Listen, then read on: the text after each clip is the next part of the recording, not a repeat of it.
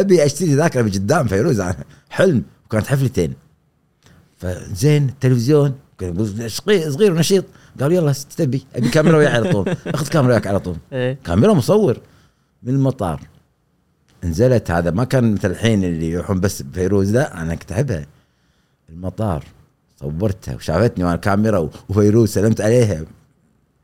كانت عمرها وقتها ب 50 يعني يعني 50 زين يعني شباب يعني. الفندق وين؟ فندق ريجنسي طرت بريجنسي نزلت شافتني. قالت كمان هون؟ إي أنا هون بعد. وصورتها يدخل فندق. دخلت طلعت من الغرفة ما أدري شو كانت بتشوف آه، الاندلس بتغني عليه. صورته. قال شو ناطرني؟ قلت لها ناطرك. راحت الاندلس طبقت قلت ما يدخلوني. دخلت الم... الأندلس المسرح قبل أدخل. دخلت ولا أنا بيها قالت بعد؟ قلت إيه بعد. شافت المسرح واسمعها تقول سبحان الله هذا المسرح اللي غنيت فيه قبل 20 سنة هي 66 أول حفلة. مصورة حفلاتها فاستانست. تطلع.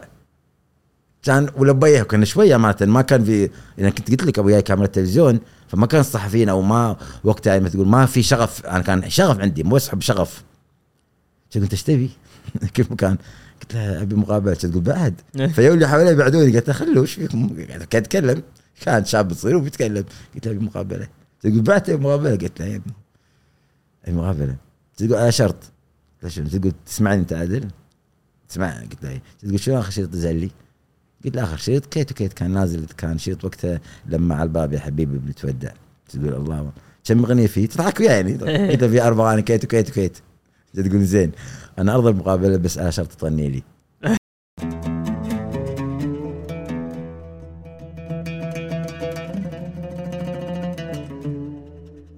السلام عليكم. هذه الحلقة برعاية شركة حسابي.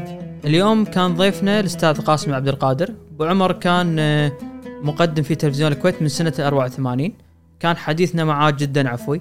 تكلمنا عن آه، أشهر ال- الأشياء اللي صارت معاه في آه، لقاءاته مع أشهر الفنانين آه، قصص بعض الأغاني آه، الحفلات الشهيرة اللي صارت في الكويت اللي هو كان قادر إنه يحضرهم. نتمنى تستمتعون بهذه الحلقة. يعني أنت من قبل لا تبدي ب- بتلفزيون الكويت هم كان عندك هالاهتمام هذا ولا؟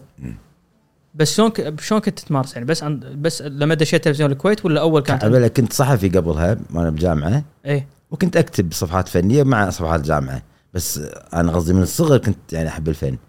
يعني قصدي أكو حفلات ام كلثوم حضرتها live على الهواء يعني أسمعها من مصر. بالكويت لايف حضرتها وأنا ببيت قاعد أشوفها بالتلفزيون وأبكي أقول ليش ما حضرت مثلا يعني وأنا صغير. بس قصدي علاقتي بالفن قديمة بس كممارسة بديت مع الصحافة. يوم دخلت الجامعة بديت أكتب.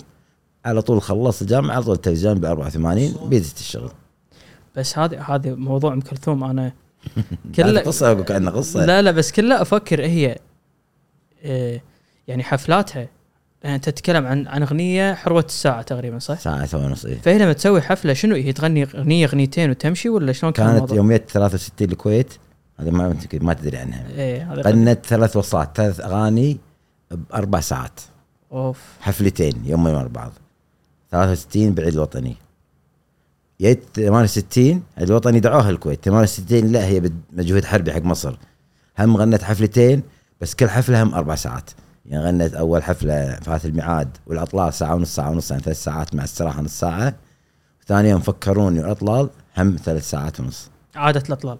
عاد اطلال لأن على دولة عربية ولغة عربية. يعني كانت هي ناويه تغني اغنيه ثانية قالوا بس الأطلال. فأول أول حفلة خلنا ثلاث أغاني مختلفة ساعة ونص ساعة ساعة. ثاني حفلة 63 هم ساعة ونص ساعة ساعة. الله يقعدون تقريبا يقعدون لهم ثلاث أربع ساعات الجمهور. ام كلثوم معروف أربع ساعات. ام كلثوم غنت أول حفلة أنت عمري ساعتين. فكروني غنتها ساعتين ونص. أول حفلة ساعتين. وأول حفلة أنت عمري كانت ثلاث أغاني.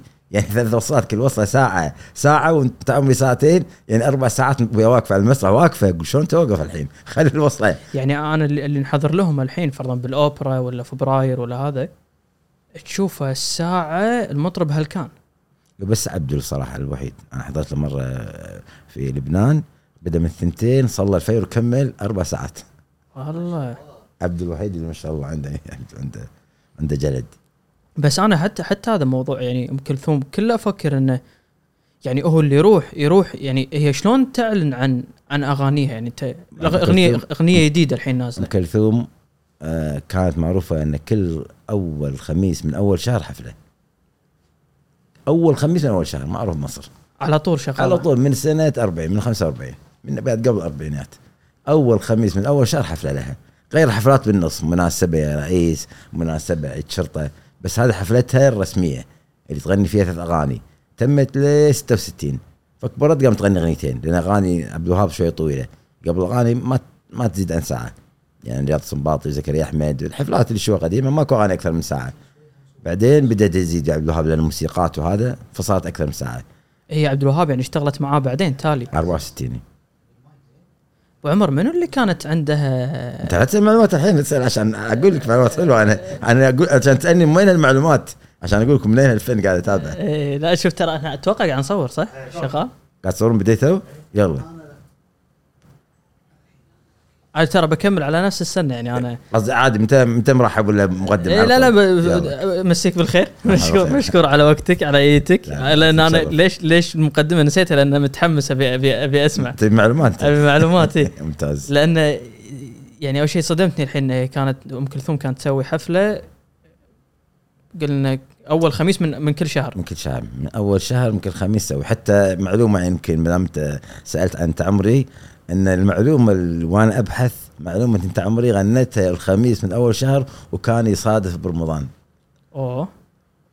تخيل كان يصادف برمضان وغنتها ما توقعت يعني عبد الوهاب ضجه عالميه تنجح ما تنجح.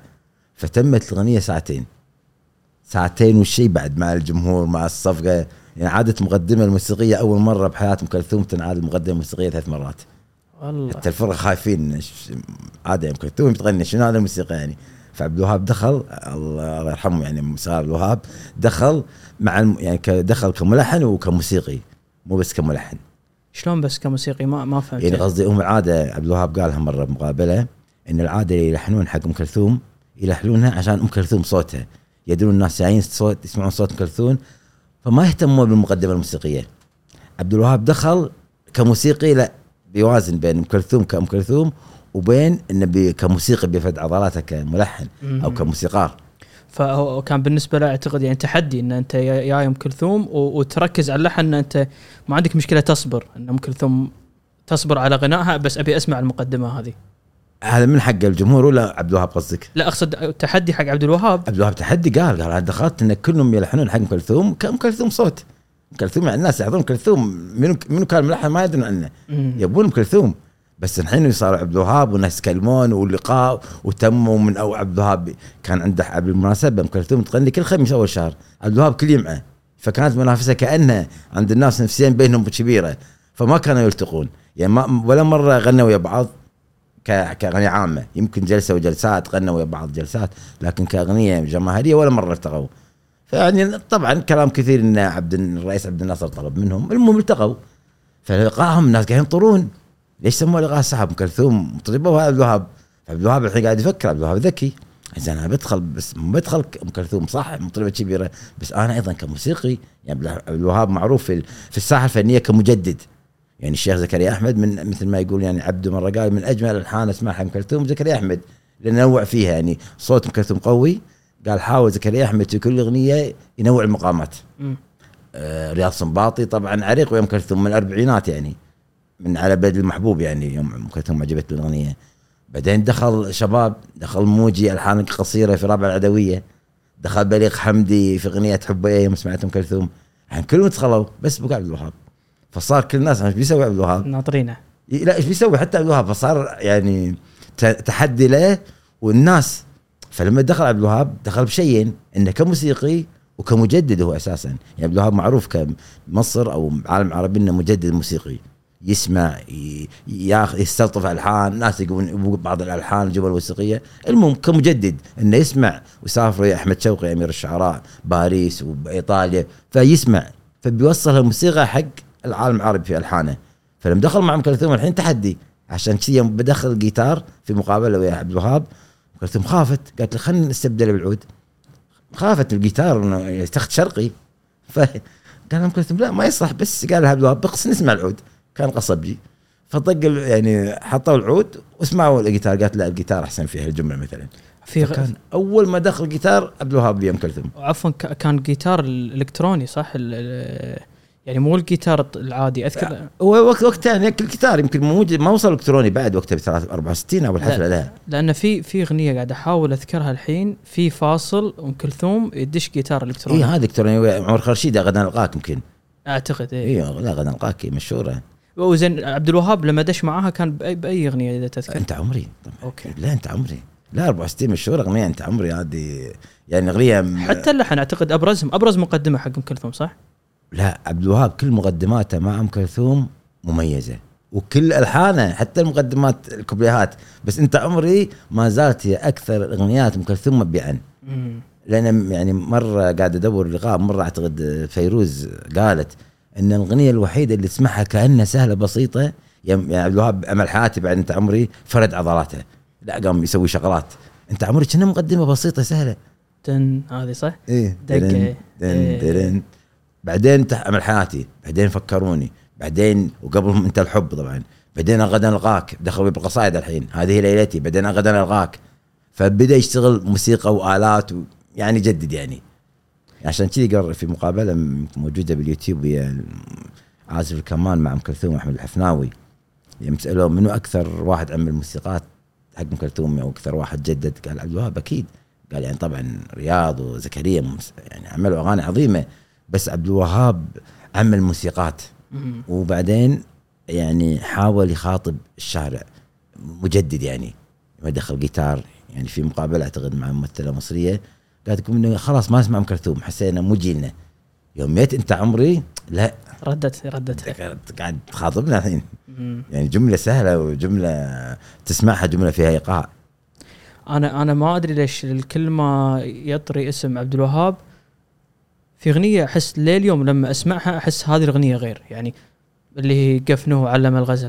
جفنا من غزل غير وأيضا مضناك جفاه مرقده بس هذه جفنه يعني حتى دقتها لليوم تحس مو- الدقة اللي إحنا متعودين عليها. دخلها هو مدتها ثلاث دقائق وكان عبد الوهاب سجلها وهذا لها قصة غريبة عبد الوهاب قالها بمقابله إنه يمكن يقول أول مطرب يدخل playback في الع... في السينما العالمية على كلامه يعني. إنه كان سجل فيلم هذا ويدخل أغنية الحين شلون؟ عجبته الجملة ولحنها وثلاث دقائق فيعني اقحم بالفيلم إقحام. مم. فقلنا طلع كان playback يقولون عاد يعني هل هذا فعلا؟ يعني أنا ما بحثت أمانة. إن هل فعلا بالمستوى العالمي أول أغنية تدخل playback في نوع على الغزل؟ عبد الوهاب قالها بمقابلة. إن أول واحد دخل أغنية بعد ما خلص الفيلم عجبته يوم لحن الاغنيه أثناء ما كانوا يمنتجون فقال إلا بيدخلها بالفيلم فكلم وكان بإيطاليا أعتقد. وسجل وصوروا مشهد حتى تشوف مشهد مو راكبه الفيلم بس مشهد عشان يدخل أغنية. اللي هي بيدخلها يعني. كنا كليب الحين يسوونه يعني. إيه. بس هو ما هو أنت غن فتنا عبد الوهاب وايد تسالنا الكويت. جايك جايك جايك أنا والله لأن أبي أسألك اذا اذا إذا تستحضر يعني تطري على بالك أي واحدة من آه، قصص اللي صارت يمكن لما أم كلثوم كانت تي الكويت عبد الوهاب آه، شوف أم كلثوم كانت الكويت في زيارتين رسميات. اللي حفلة آه، 64 أو ثرا- 63 63 الوطني اللي وقال لي الله يرحمه آه، الوزير الدبلوماسي الفنان حمد إنه يقول كلمت الشيخ عبد الله السالمي من الكويت فكان بيحتفلون بعيد وطني فقلت له ليش ما لي أم كلثوم؟ قال أم كلثوم يعني أنت قد يعني قصدي الشعب بعد أم كلثوم. قال له بالعكس يكفي باكر تقول تاريخ الكويت إن أم كلثوم غنت الكويت وغنت أيضا حق الكويت. فقال أقنعتني رهيبه فاتفقوا مع أم كلثوم وجت الكويت هذا أول زيارة لها. وغنت آه، قلت لك حفلتين. غنت بدت أول أغنية كانت غنتها حيرت أبي معاك. بعدين حسيبك للزمن. هو صحيح بالحفلة الأولى.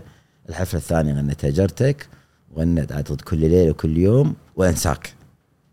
من المصادفات الجميلة اللي عرفتها ولاول مرة أقولها يمكن محمد إن أخوي الكبير حضر واحدة من الحفلات. أوف.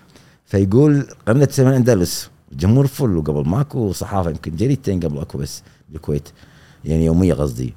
وما كان طبعا وسائل التواصل حتى أنا أقول متعجب أقول شلون التلفزيون ما صورها؟ يعني صور ناظم غزالي شلون ما صور ام كلثوم.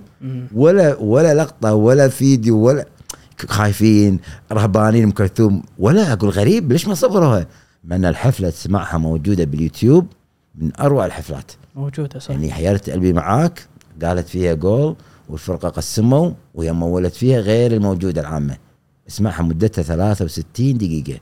حفله حيالة أول أغنية غنيتها حيالة قلبي معاك واسمع أغنية ثانية حسيبك للزمن. أيضا فيها صوت من الجمهور متفاعلين وايد. يعني الجمهور كان مستقبل شلون ما صوروها؟ ما أدري. بين ال 63 وبين ال 68 أم كلثوم صارت عندها علاقة قوية مع إحدى الشيخات بالكويت. لدرجة يمكن معلومة يمكن أنت ما تدري عنها أو يدرون عنها البعض إن حتى الهلال اللي تلبسه ام كلثوم هذا عن هلال الساير. آه. أعطيته سيدة كويتية هلال كله الماس ولبسته يمكن في حفلته مصورات. اللي غنت فيها أنت عمر الحفله المشهوره مصورة لابسة الهلال وأعتقد سيرة الحب وأعتقد أكو أغنية ثانية بعد كانت لابسة الهلال كانت صديقتها. صديقتها وكانت آه، تحضر وياها. ف... وتزور الكويت حتى اكو صورة مشهورة باليو... يمكن بالإنستغرام راح وديتها الحداقه وياها. آه ما شفتها. لا موجودة الصورة وأنا نزلتها أعتقد عندي. هذه بنتك يا هلال الساير أو؟ اي بنته كانت زوجة آه، الشيخ الدعية أو شيء كذي يعني من الصباح يعني. فهذه الصورة مشهورة ويتي الكويت. زيارات هذه مو سر هي زيارات خاصة يعني. مم. لدرجة انه مرة قال معلومة هذه يعني موجودة يوتيوب بس يمكن واحد اللي- ما يبحث ما أدري عنها مرة تكلم أعتقد آه، مو عمر خورشيد أعتقد آه، لا مو عمر خورشيد.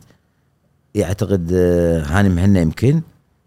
قال إن في سوت ام كلثوم عزمت بنت هلال في مصر عزيمة فدعت فايز أحمد تغني ام كلثوم تحب صوت فايز أحمد على فكرة وايد تحبه يعني متفضله فيقول أول مرة أنا أحضر ويا فايز أحمد أعزف. فام كلثوم عجبتني نادتني. اخذت انه اسمك إيه واخذت عنواني وتعاونت وياها بآخر أغنية غنيتها ليله حب. فعلاقة ام كلثوم ويا الكويت حفلتين صح أو أو مرتين زارت أربع حفلات. بس علاقتها ويا الكويت علاقة محمد رييب يوم كان سفير الكويت في مصر علاقته ويا الشيخة آه، فعلاقته يعني يعني قصدي الكويت كانت يعني يمكن دولة خليجية مثل ما يقولون هوليود الشرفة فيها وغنت على الكويت اغنيتين يمكن مشهورتين يا دارنا يا دار وأرض الجدود. فعلاقة يعني ما نقول علاقة قوية بس علاقته ويا الكويت يعني زينة يعني. علاقة يعني قصدي الكويت يوم انفتحت فتحت على كل فنانين. مم. على كل فنانين بس أنا ما زلت ما زلت متعجب أقول ليش ما صوروا الحفلة الأولى؟ مع 63 فيه يعني أقول لك معلومة مثلا محمد ليش ما صوروا؟ صباح قالت لي معلومة غريبة كنا زرناها بال 92 أعتقد نصور لها لقاء في بيروت فقالت لي إحنا نحب الكويت وايد أنا طبعا داخليا لأن الكويت دولة نفطيه تعطي فلوس قالت أدري بتقول لنا قالت صح تعطينا الكويت تكرمنا بس تكرمنا بأدب إنها تدعونا بحفلات يعني مو تعطينا مثلا تقول من ورا ت- عشان نقول تقل فلوسها لا تدعونا بحفلات وحفلات جماهيرية باعياد وطنية وغير وطنية. فكنا نستانس ليش تقول كنا نستانس؟ لأن كانت الكويت أول دولة عربية تملك سيارات نقل. فكنا نستانس إن حفلاتنا تصور. يعني مو بس نغني حق الجمهور الحاضر لا ويعرضونها بالتلفزيون. فكانت الكويت أول دولة هذه معلومة قالت لها صباح إن الكويت أول دولة عربية تملك سيارات نقل تنقل حفلات مباشرة. فكنا نستانس الكويت إن حفلاتنا تتصور وتنقل. فكنا الجمهور مثل لبنان اللي ما يحضر ما يقدر يحضر يشوفها التلفزيون. أنا اليوم أذكر كانت أنا شخصيا لما أسمع ناظم أفضل الاغاني اللي تطلع كصوت وكأداء وهذا اللي كانت حفلة الكويت يعني اذا إذا ماني غلطان. مو مو غلطان في معلومة أنت قلتها مو مو كاملة. ناظم ما عنده أي حفلة مصورة غير مالت الكويت.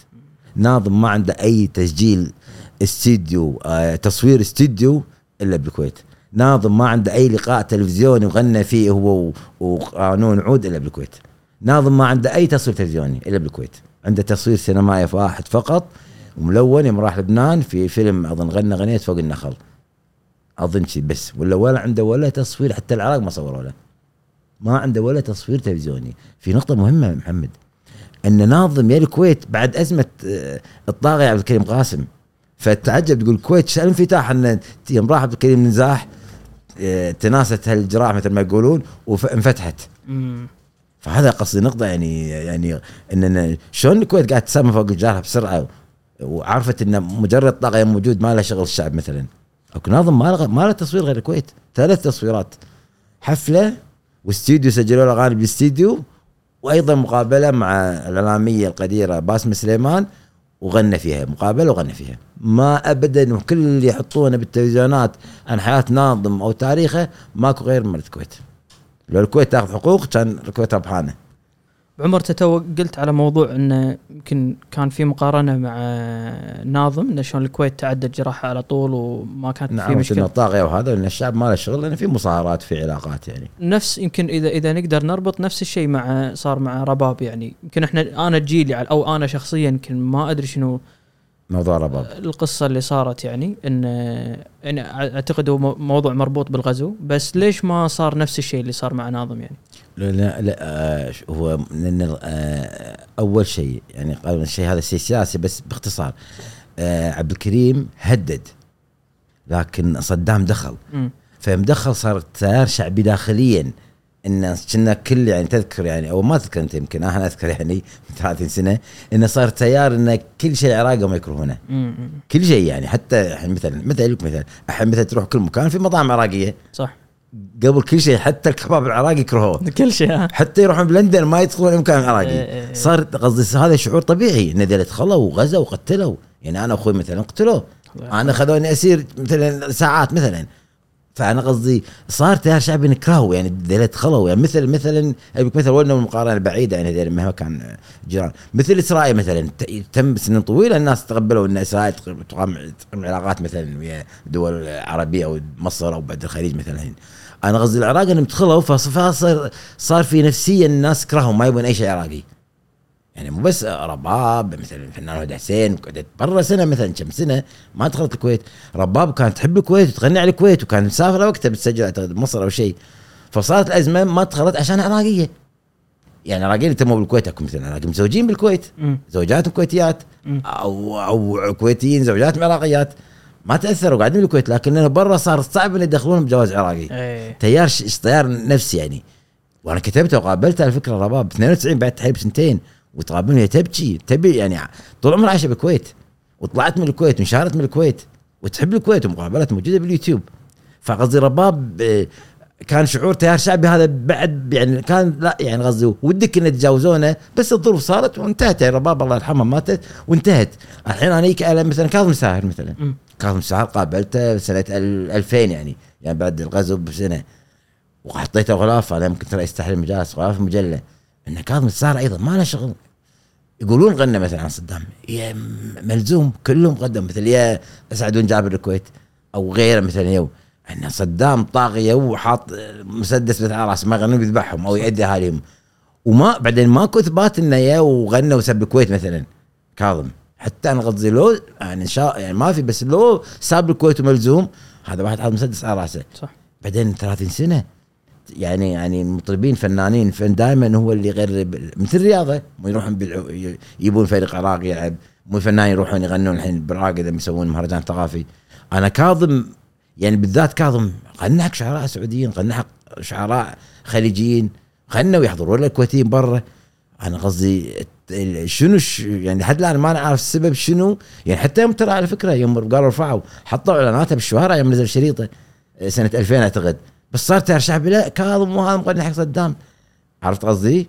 فشالوا صوره بدأوا يحطون ب 2000 أذكر على شابات إنه حطوا إعلانات إنه كاظم شريط كاظم جديد. فأنا قصدي هو تيار شعبي بس أنا لحد الآن التيار الشعبي هذا شنو أصوله؟ يعني لو تسألي واحد تناقشه وين وين كاظم غني؟ طب بالكويت؟ ما في. غني حق صدام كل العراقيين منهم اكو مطرب براقب ما قدر يغني حق صدام. إيه صح. يعني حتى بعض الكويتيين وقتنا كنا مثلا لكن أنا قصدي كاظم بالذات ما له أي شيء. أنا قلت لك حطيته غلاف مجالس. أذكر مجالس واذكر قابلته زميله الصحفية ليلى أحمد يوم كانت في مهرجان قطر وصورت وياه وحطيتهم غلاف المجالس وكتبت المقال هذا. انه غنى حق شعراء خليجيين وايد. ليش ممنوع كاظم؟ هو صدق ابو عمر آه، أنا سمعت معلومة ما أدري إذا صحيحة بس صدق حتى الإذاعات بالكويت الراديو ما يحطون له أغاني. ما أدري هو منع ولا بس متحسسين ولا متحسسين يعني يعني قرار منع. يعني أنا كنت الان ما في يعني أول أيام صح قرار منع ما يحطونه. بس الحين حتى إذاعات خاصة ما يخافون. مرة كنا قالوا حطوا حطوا مدري إذاعة واحدة من الاذاعتين الخاصتين بس ما أعتقد في منع رسمي لا تحطون. لا يبيعون اشرطه بالكويت مثلا. موجودة اشرطه فأنا قصدي بس كإذاعات رسمية أعتقد. فالإذاعات الثانية الخاصة آه، تحسس. ولا اشرطه تباع بالكويت مثلا كاظم موجودة. أنا أنا بس أنت قلت بدايتك كانت 84 صح؟ آه، بالتلفزيون نعم. تلفزيون. 84 85 الساحة حزتها شلون صايرة يعني إذا تقدر توصف لي إياها؟ منو إي ساحة الساحه الفنية يعني ك... ك... منو أبرز المطربين اللي كانوا انت قصدك غنائيه مو فنية؟ إيه الأغنائية. إيه. إيه غنائيه آه، كان طبعا عبد الله ونبيل ونوال. يعني قصدي. عبد الكريم الج- الج- الجيل اللي قبل. مم. عبد الكريم مصطفى أحمد يحيى أحمد فيصل عبد الله. هذا الجيل اللي قبل. شعب الخليج قبلهم طبعا. يعني قصدي مثل الآن لحقت على الجيل هذا عبد الكريم آه، مصطفى أحمد آه، يحيى أحمد مثلا. هذا الجيل اللي لحقت عليه. عرفت شلون؟ الجيل اللي بعد ما أنسى أحد أخاف يعني يزعلون يعني هذول أعتقد الجيل يعني كنا نسمع فعلا عبد الكريم ومصطفى أحمد غير شاطر الله يرحمه. كانوا جيل يعني يعني كان جيل ممتع يعني جيل قصدي سد يعني قصدي وعانا إحنا صغار على الاغنيه إحنا صغار كلش أنا ما أدري كنت أحب الفيلم وأنا صغير كلش يعني بعدين عاد الجيل اللي اللي وياي مثل بعمري عاد عبد الله الرويشد ونبيل ونوال وبلوشي طلعوا طبعا مطربين وفترة وراحوا بس قصدي ذول الجيل اللي مستمر يعني بس أبو عمر رويش طلع بفرقة أول شيء صح؟ أول شيء رباعي الكويت طبعا وبعدين شو اسمها كانت؟ رباعي الكويت رباعي الكويت ها؟ غنوا أربعة السالميه أو شيء هذا. إيه بالجهر وجهر ثلاث ثلاث آه، في شارع الجهرة في شارع. تصادفوني هذا هذا كان أول ظهور لهم. أول ظهور. أول اشتهر قبلهم طبعا لأن عبد الله الرويشد يعني وأنت تسولف وياه إنه كان عاشق فين وهو صغير. كان عاشق يغني ويعزف وهو صغير. فبدا ويا الفرقة بعدين لما رحلته يا راشد خضر الله يرحمه وعبد اللطيف بناي اشتهرت رحلتي. هذه كانت انطلاقته إيه. وراشد خضر على فكرة يمكن معلومة بعد ما ابي اطول عشان ما أطول عليك لا لا بالعكس ما راح ما راح أعطيك ساعة وتعطيني ساعة ما. راح نهدك راشد خضر لا. كان جيراني كان بيتهم ظهر بيتنا بفيحة وكان وياي بالروضة وياي بابتدائي وياي بالمتوسط. وكان يعزف وكان وياي بالنادي الصيفي كان يعزف هو بالفرقة الموسيقية وأنا كنت مذيع وعد برامج وكذي بالمسرح المركز شباب فيحة والنادي الصيفي فمين الثانوية كان وياي بالثانوية كيفان بعدين شفته جاي يقول قاسم ممكن أروح معهد الموسيقى افتحوا معهد الموسيقى. قلت له بالعكس روح انت فنان. لأن كان أذكر مدرس الموسيقى الأستاذ صالح عثمان مركز قال هذا فنان. كان يعزف أكورديون عجوبة يعني كان ما شاء الله عليه موهوب يعني. فانتقل عاد وانطلق فعاد يوم انطلقنا ما خلاص يعني إيران بس ما أشوفه يعني. بالجامعة يعني اشوفه شي مرات بس. بعد ما تخرجت اشتغلت تلفزيون. هو انطلق ويا إيه ما شاء الله. قبله طبعا هو بالث- بالثمانينات يعني من ويا رويشد اوائل الثمانينات فردينا مرة ثانية. يعني ردينا علاقه إن أنا تلفزيون معد وهو ملحن ويا الفنانين. ما أدري ليش أنا أنا وايد هذا موضوع الفرقة كذي عايز لي إنه ما, ما حد فيهم هو بس أبو خالد اللي كمل فيهم بس يعني. إيه، كمل في خالد ما, ما حد فيهم كمل لا، على لا. درب ولا لأن بس- خالد عاشق خالد قصدي عبد الله الرويشد ما شاء الله عليه عاشق. يعني أقول لك مثلا يعني أول لقاء سويته ويا عبد الله الرويشد أي سنة؟ ترى أنا دائما أحب ال 85 خمسة كان حلقة حق العيد. قابلنا كان اسم برنامج آه كان اسم برنامج شلون نسيته لا كان تقدمه حتى يبنى أذكر هدى حسين كانت ممثلة بس يبناها تقدم برنامج عشان بغير كنت ابي يعني كنت ابي واحدة شابة غير القدامى وبعدين أبي جيل يعني أقدر اتفاهم وياها لأن القدامى ما أستحي مثلا ما أقدر اكلم امين الشراح أو دولة شوقي أو اخذ راحتي وياهم أو هدى متدي فكانت هدى حسين ممثلة وكان البرنامج فيه شوي يعني حركات تمثيلية يعني مقدمه نقول قصص يعني كذي يعني. ف آه سوينا حلقة خاصة حق العيد محطة الأغاني اسم برنامج فقلنا خليني برويشد فأذكر كلمت راشد خضر كلمه وقعدت وياه ببيتهم أذكر في بيته كان مشرف واتفقنا واتفقنا لأن عبد الله الرويشد عاشق لمحمد عبد الوهاب. عاشق. يعني تقعد وياه هذا عارف كل شيء ويسمع حتى أغاني الناس ما يعرفونها قصايد ما شاء الله يعني. عزف وغنى. يعني أغاني عبد الوهاب اللي يغنيها وأغاني اللي لحنها بعد. وايد يغني له بدار الأوبرا صح المصرية. غنى وايد وغير أوبرا هذا يعني غني له دار أوبرا اغنيه أغنيتين أغاني قديمة أغاني حديثة. بس تقعد وياه مثلا أنا قعدت وياه غنى مثلا دارت الأيام رحنا مثلا أذكر مرة بطياره مسافرين ويعود يغني مثلا. مرة بالتلفزيون قابلته غنى شوي مفكرون غنى ست الحبايب. يغني وهو عاشق عبد الوهاب عاشق طبعا أغاني مصرية بس عبد الوهاب بالذات. فمقابلنا بالمقابله أول مقابلة نزلت في عيد الفطر غنى يظن وغناها بأسلوب أنا مو موسيقي بس سألت يعني. غناه مثل ما يقول الفالت مو يغني ويوقف على طول عود يشتغل وقاعد يغني. فغنى بإبداع لدرجة إني وقتها ماكو مسجلات كاسيت تحط ماكو الحين تسجل باليوتيوب حتى سجلتها قلت ناوي أروح وأعطيها عبد الوهاب ابي يسمعه من كثر ما حبيت إن غناه بأسلوبه وغناه بأسلوب غير يعني يعني يعني مو أسلوب تغريد. انها بأسلوب عبد الله بس على نفس طبعا إيقاع نفس عبد الوهاب يعني. يعني ما غير باللحن ولا لعب باللحن. هذه اظن أني لعبة في ولا أنا مضيع؟ إيه هذه اظن أن لعبة في يدي. اليوم عاد وكأن شيء لم يكن في. في عيني. ما عندك إياها هذه ابو عمر؟ والله أعتقد في واحد هذا Nice كويت عنده كل شيء Nice كويتي مو سهل. إي مو سهل. كلمته مراد قال لي أنا أعط... أنزل لك بس ما يعطيني عنده. مسجل ما شاء الله عليه. أنا أقول مسج أيام فيديو هذا مش مسجل ما شاء الله إي عليه. إيه، مو سهل ما شاء الله. يعني أقول لك مثلا هذا عبد الله الرويشد قبل الغزو أيضا أيضا سويت برنامج اسمه اسماء لها ذكرى قابلت فيها حمد دريب الله يرحمه. قابلت فيها الموسيقار أحمد باقر. وعشان يغني أغنية عبد الوهاب آه قايل للدنيا ما نعرف ليه. عشان قالوا ما أول مرة يعني هو عمل معهد وأيضا عاشق عبد الوهاب. أحمد باقر. وقابلت عبد الحسين عبد الرضا. فهذا ناس عنده. أقول شيء بتضحك مثلا أنت الحين ما أبي أطلع عن موضوع رويشد بس قابلنا كارم محمود. وكان أنا ميتي أدخل التلفزيون أسوي الجلسات اللي يسوونها قبل الكويت. الجلسات الفرقه الفرقة الشعبية أو المصريين يغنون أغاني مثل يعني سمير توفيق أو تغني بأسلوب الكويت يعني إيقاعات وهذا. فدعيت كارم محمود. الله يرحمه. داعين الكويت عشان يسجل أغانيه ملونة. يعني اغاني اللي أمانة عليك يا طول واغاني المشهورة هذه. فرحت له قلت له ورزرت أذكر فندق هيلتون كان وقلت الله خليك ودنا فكرة الجلسه قال بس أنا ألبس دشاشه ما أعرف. قلت له خليك بنطلونك بس اللي وياك يلبسون دشاشه وعلي الرئيس كان متحمس. كان مخرج بعد جديد يعني شباب وكان أذكر مدير منوعات وقتها أو مراقب كان اسمه حافظ عبد الرزاق. فيلا كلمته واقتنع. ويا غنى الجلسة أمان عليك يعني طول ولابس لبس المصري يعني بس الفرقة لابسين كويتي. هذه أهم راحت السهرة. أعتقد. ناس يعني ناس إذا تشوفنا طلع هذه الشغلات. إيه. لانها فعلا صارت مميزة.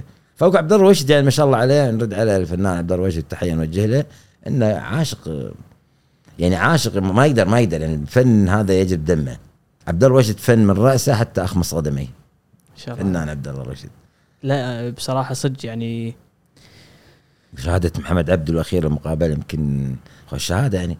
عبد إيه، الله الوسي شفتها. يعني قال لي مثل يعني أنا قصدي يعني كله ما شاء الله يعني طبعا ما ننسى نبيل شعيب ما ننسى نوال يعني بلوش ولا بلوش اختفى من الساحه المسباح مثلا كلهم اصوات مميزة لكن عبد الله مستمر وقصدي متواصل ويقدم ويلحن ويغني أغاني ناجحة وأغاني يعني صوت مش يعني ما ما نشهد له طبعا شات محمد عبده تكفي يعني.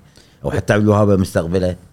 يعني صوت يعني ما شاء الله. أذكر له صح كان في فيديو هم هم الاثنين قاعدين. إيه كان لازارة بعد ما غنى بالأوبرا أيام الغزو ليلة محمدية وجد الحكيم كلم آه، محمد عبد الوهاب طلب بيشوفه.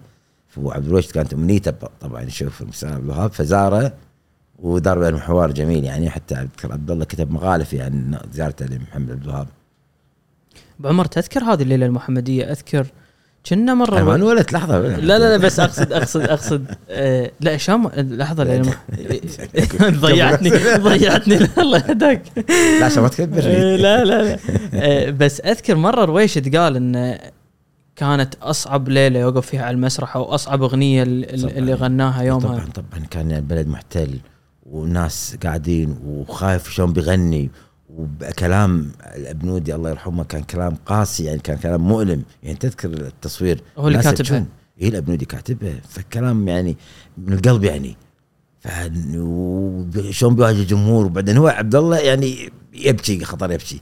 كان البلد محتل وبيغني و- ويناجي العالم يعني يعني شيء صعب صعب يعني يعني صعب بدك محتل وتغني وحتى لو يبكي بس انت قاعد يعني كأنك تغني جراح ما تدري وقتها الو- يعني يعني املنا 90 99% بترجع الكويت بس الخوف إن أهلك داخل الكويت عبد الله وهو برا ربعة و- يعني شيء وضع متلخبط بيسوي حفلة بيناجي ال- العالم وبيشرح مشكلة حق العالم مم. يعني فعلا عبد الله كان يعني موفق موفق توفيق الله وفقه توفيق كبير في هالليلة وأبدع فيها يعني يعني كعادته بس في هالليله ما زلت من أشوفها أنا يمكن تتبع عيني أتذكر الأيام هذه.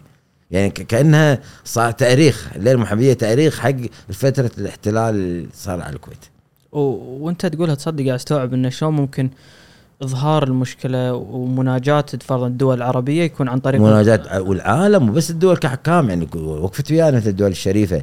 بس الشعوب المخدوعة الشعوب الم... يعني تقول أنت كأنك يعني كنا تنفيس هاي يسمونه السياسي إنك أنت قاعد آه، آه، تحاول الجرح هذا آه، تحاول تلمه وتحاول تضمده بس ما تقدر. فأنت تحاول قاعد تبكي بلدك تبكي شعبك تبكي, تبكي الخيانة. الخيانة اللي صارت قوية. فكان قصدي عبد الله شلون بيغني بيوصل يعني بلد مجروح وبلد مطعون مجروح مطعون والناس قاعدين. وبعدين تعرف اللي برا يسمع كلام أيضا عن اللي قاعدين يقتلون وقاعد يذبحون بالشوارع. والدكتور هشام عبيد مثلا ذبح قدام بيتهم والدكتور هذا واللي بيطلعون واللي صادوهم وإعدامات وأسرة. فشيء ملخبط؟ طيب تغني يعني عبد الله ما شاء الله عليه. وحتى الفنانة سعد عبد الله مثلت اياه المحمدية. شلون قدروا يوقفون يواجهون؟ يعني يعني يعني شجع الله يعطيهم العافية. يعني أقول كان قصدي الفنان يعني إن الناس يعاملونه يعني قال قال لي مرة أذكر جورج رئيس جورج إبراهيم الخوري رئيس تحرير الشبكة قديم يقول فنان كنا شعاع من الشمس. كنا شعاع ان هذا عنده موهبه مو طبيعية. يقصد أبو خالد. مو لا لا فنانين بشكل عام قاعد يقول. فيقول ذيل لما لما نراعيهم إن عندهم هو طبيعي اللي قاعدين يأثرون على كل هالعالم. يعني فنان يقعد عبد الرويشد كل العالم يبكي. مثلا يعني ساعات توقف كل العالم قاعد يتذكرون الغزو. شلون يعني شيء مؤلم؟ يعني مثل مثلا خل المؤلم الفرحة. ام كلثوم مو غنت يا دارنا يا دار. مو غنت هذا خلينا نقول قصة هم أنا ما أبي أطول عليك ساعة لا لا لا بالعكس. كنا في دبي ويا نبيل شعيل. الله يذكره بالخير ويمسيه بالخير. كان بيصور ويا المخرج آه، الرائع أحمد دوغتشي كان بيصور آه، كليب راحت وقالت اعتقد راحت وقالت آه، وكان مكان بعيد دبي يعني برا بر دبي. حتى رحنا طلع المصيف ساعة ساعة ونص. وكان على أساس بيت موجود هناك مثل مثل بر بس هذاك بيت باني واحد قديم وبالبر ومستمتع يعني. واحد كبير ريال شايب من دبوي من من إماراتي يعني إماراتي. فاستقبلنا استانسنا بالشعيل وكليب و شو يقول الله الكويت يقول وأنا صغير يقول ما زلت أستمتع أسمع أغنية يا دارنا يا دار يتغير يا دارنا كويتية. كويتية. فشوف شلون الفن قصدي واصل إن هذا إماراتي ما له شغل. مثل ثاني. أغنية آه، شو اسمه؟ راشد ماجد مغنى الكويت. عروس الخليج؟ عروس الخليج الكويت. كل مكان يطلبون يغني. غناها بالبحرين حتى اصاله ميت قلت له ليش ما تغني على الكويت؟ أذكر الفنان أصالة الله يذكره بخير أنا أصالة احبها يعني. قالت لي بس مو جاهزه قلت ليش ما تغني هذه؟ قلت والله فكرة بس يرضى مشعل ويرضى راشد. فاتصلت مشعل على الروي قال لي بالعكس. اتصل كلام راشد بالعكس أحبه. فهي غنيتها بالكويت. فقصد أغنية شوف وين وصلت وين وصلت حق العالم الفن شلون يوصل. فنفس الشيء نرجع على مثلا الرويشد عبد الله الرويشد يوم غنى الليلة المحمدية. هز إحنا بالكويت إحنا بالكويت ما نشوفه ماكو وقت الثلاثات يعرضونها يمكن بالسعودية اعتقد أو قناة اللي تبث كنا نشوفها نبكي. كنا نشوفها نبكي نبكي بكي شلون ترجع؟ متى ترجع؟ الألم يعني خاصي مثل ما اصل عمق كان. خاصة قلت لك وإحنا بالكويت نشوف اللي يختفون عدم الخروج بالليل الخوف الرعب اللي يفتشون البيوت يدخلون علينا اللي ياخذون البيوت اللي يفجرون. فالخوف فايش بالك اللي برا اللي ما أدري إيش قاعد يصير بأهله وبربعه وأحبابه وناسه ودولته. فأكيد شيء مؤلم يعني. شلون وقف وغنى وقدر يهز كل العالم.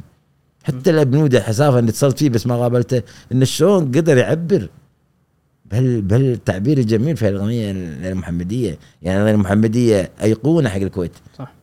مع إنه ما أحس ما تنعرض يعني ما يبون يبكي الناس. اي يمكن ما أدري ما أدري. أنا أنا ما أحس تنعرض بس لأن أقول لك أنا شفت المقابلة اللي أذكر أبو خالد قال هذه أصعب أغنية غنيتها. اي طبعا أكيد. طب غني شلون يغني؟ شلون قدر يغني؟ شلون قدر شلون قدر يعني مثل ما تقول شلون قدر يغالب دموعه يغالب حزنه وألمه؟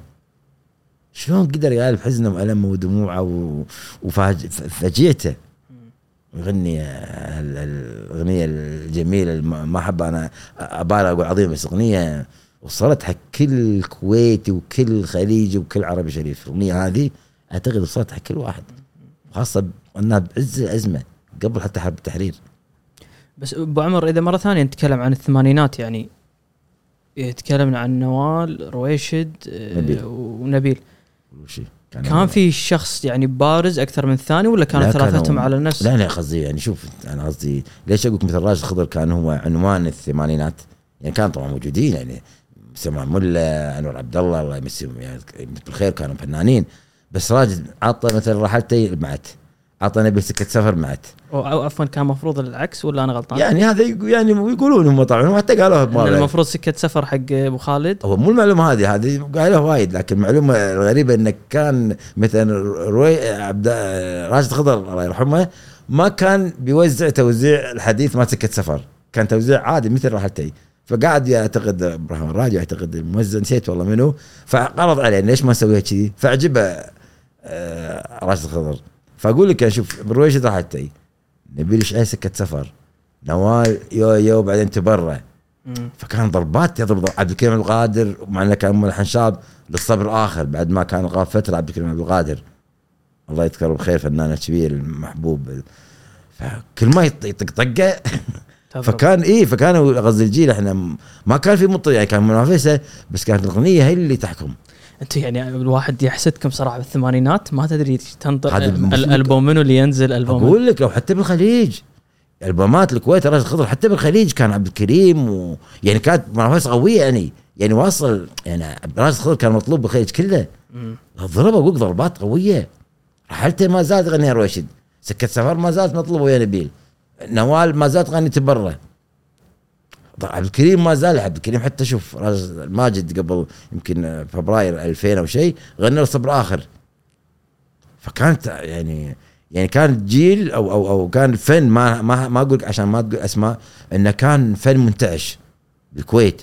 كانت استديوهات مفتوحة لدرجة إن أغلب المطربين حتى يعني كان سعوديين قطريين علي عبد الستار البحرينيين كانوا يسجلون بالكويت. حتى خالد عبد الرحمن صرت بالكويت وقابلنا بالتلفزيون يسجل. راشد ماجد كان بالكويت. عبد المجيد عبد الله بالكويت يسجلون. كانت منتعشه الحركة. استديوهات صوت تصوير كليبات. كانت الكويت شنا يعني فعلا هوليوود؟ كل التسعينات. ليه التسعينات؟ تمت الثمانينات التسعينات بعدين؟ للأسف يعني. ممنوع ورقابة ولا وتصوير. فانتقلوا حق يعني طبعا دبي مفتوحة يعني. فالحين كل الخليج يعني الحين نشوف السعودية مثل مهرجان الرياض. شوف إيش كثر يعني. ليه اليوم معلومة مثلا السعودية ثالث دولة مثلا بالعالم أو مدينة الرياض مثلا الغمي مثلا. آه، طعام. بس أنا قصدي إن الكويت كانت في الثمانينات والتلفزيون كان لدرجه يقول لي يعني طالما الدار الله يرحمه يقول من الكويت ننطلق أبو بكر سالم قال إياها محمد عبده قال إياها. إن الكويت عبد- عبده قال لي معلومة غريبة مثلا. يقول يوم دعانا الشيخ يابر العلي أبو الفن الكويتي بالستينيات يقول نبي الكويت لأن عندها تلفزيون وتصور يعني قبل ترى الكويت سبقت حتى يمكن يعني ما أقول مصر سبقت الدول كلها بتصوير كليبات. يعني بالحليم حافظ أول كليب صوره بالكويت.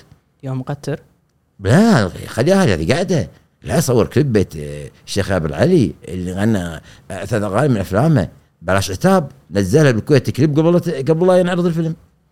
ومثلت يا فنان عاشه إبراهيم الله يرحمه. بالكويت صور. فأنا قصدي يعني يعني كان الوزير وكانت الكويت يعني انفتاح وحركة وحب الفن ونشاط فكانت حركة. يعني أنت يمكن ما أذكر وأنا أنا أذكر.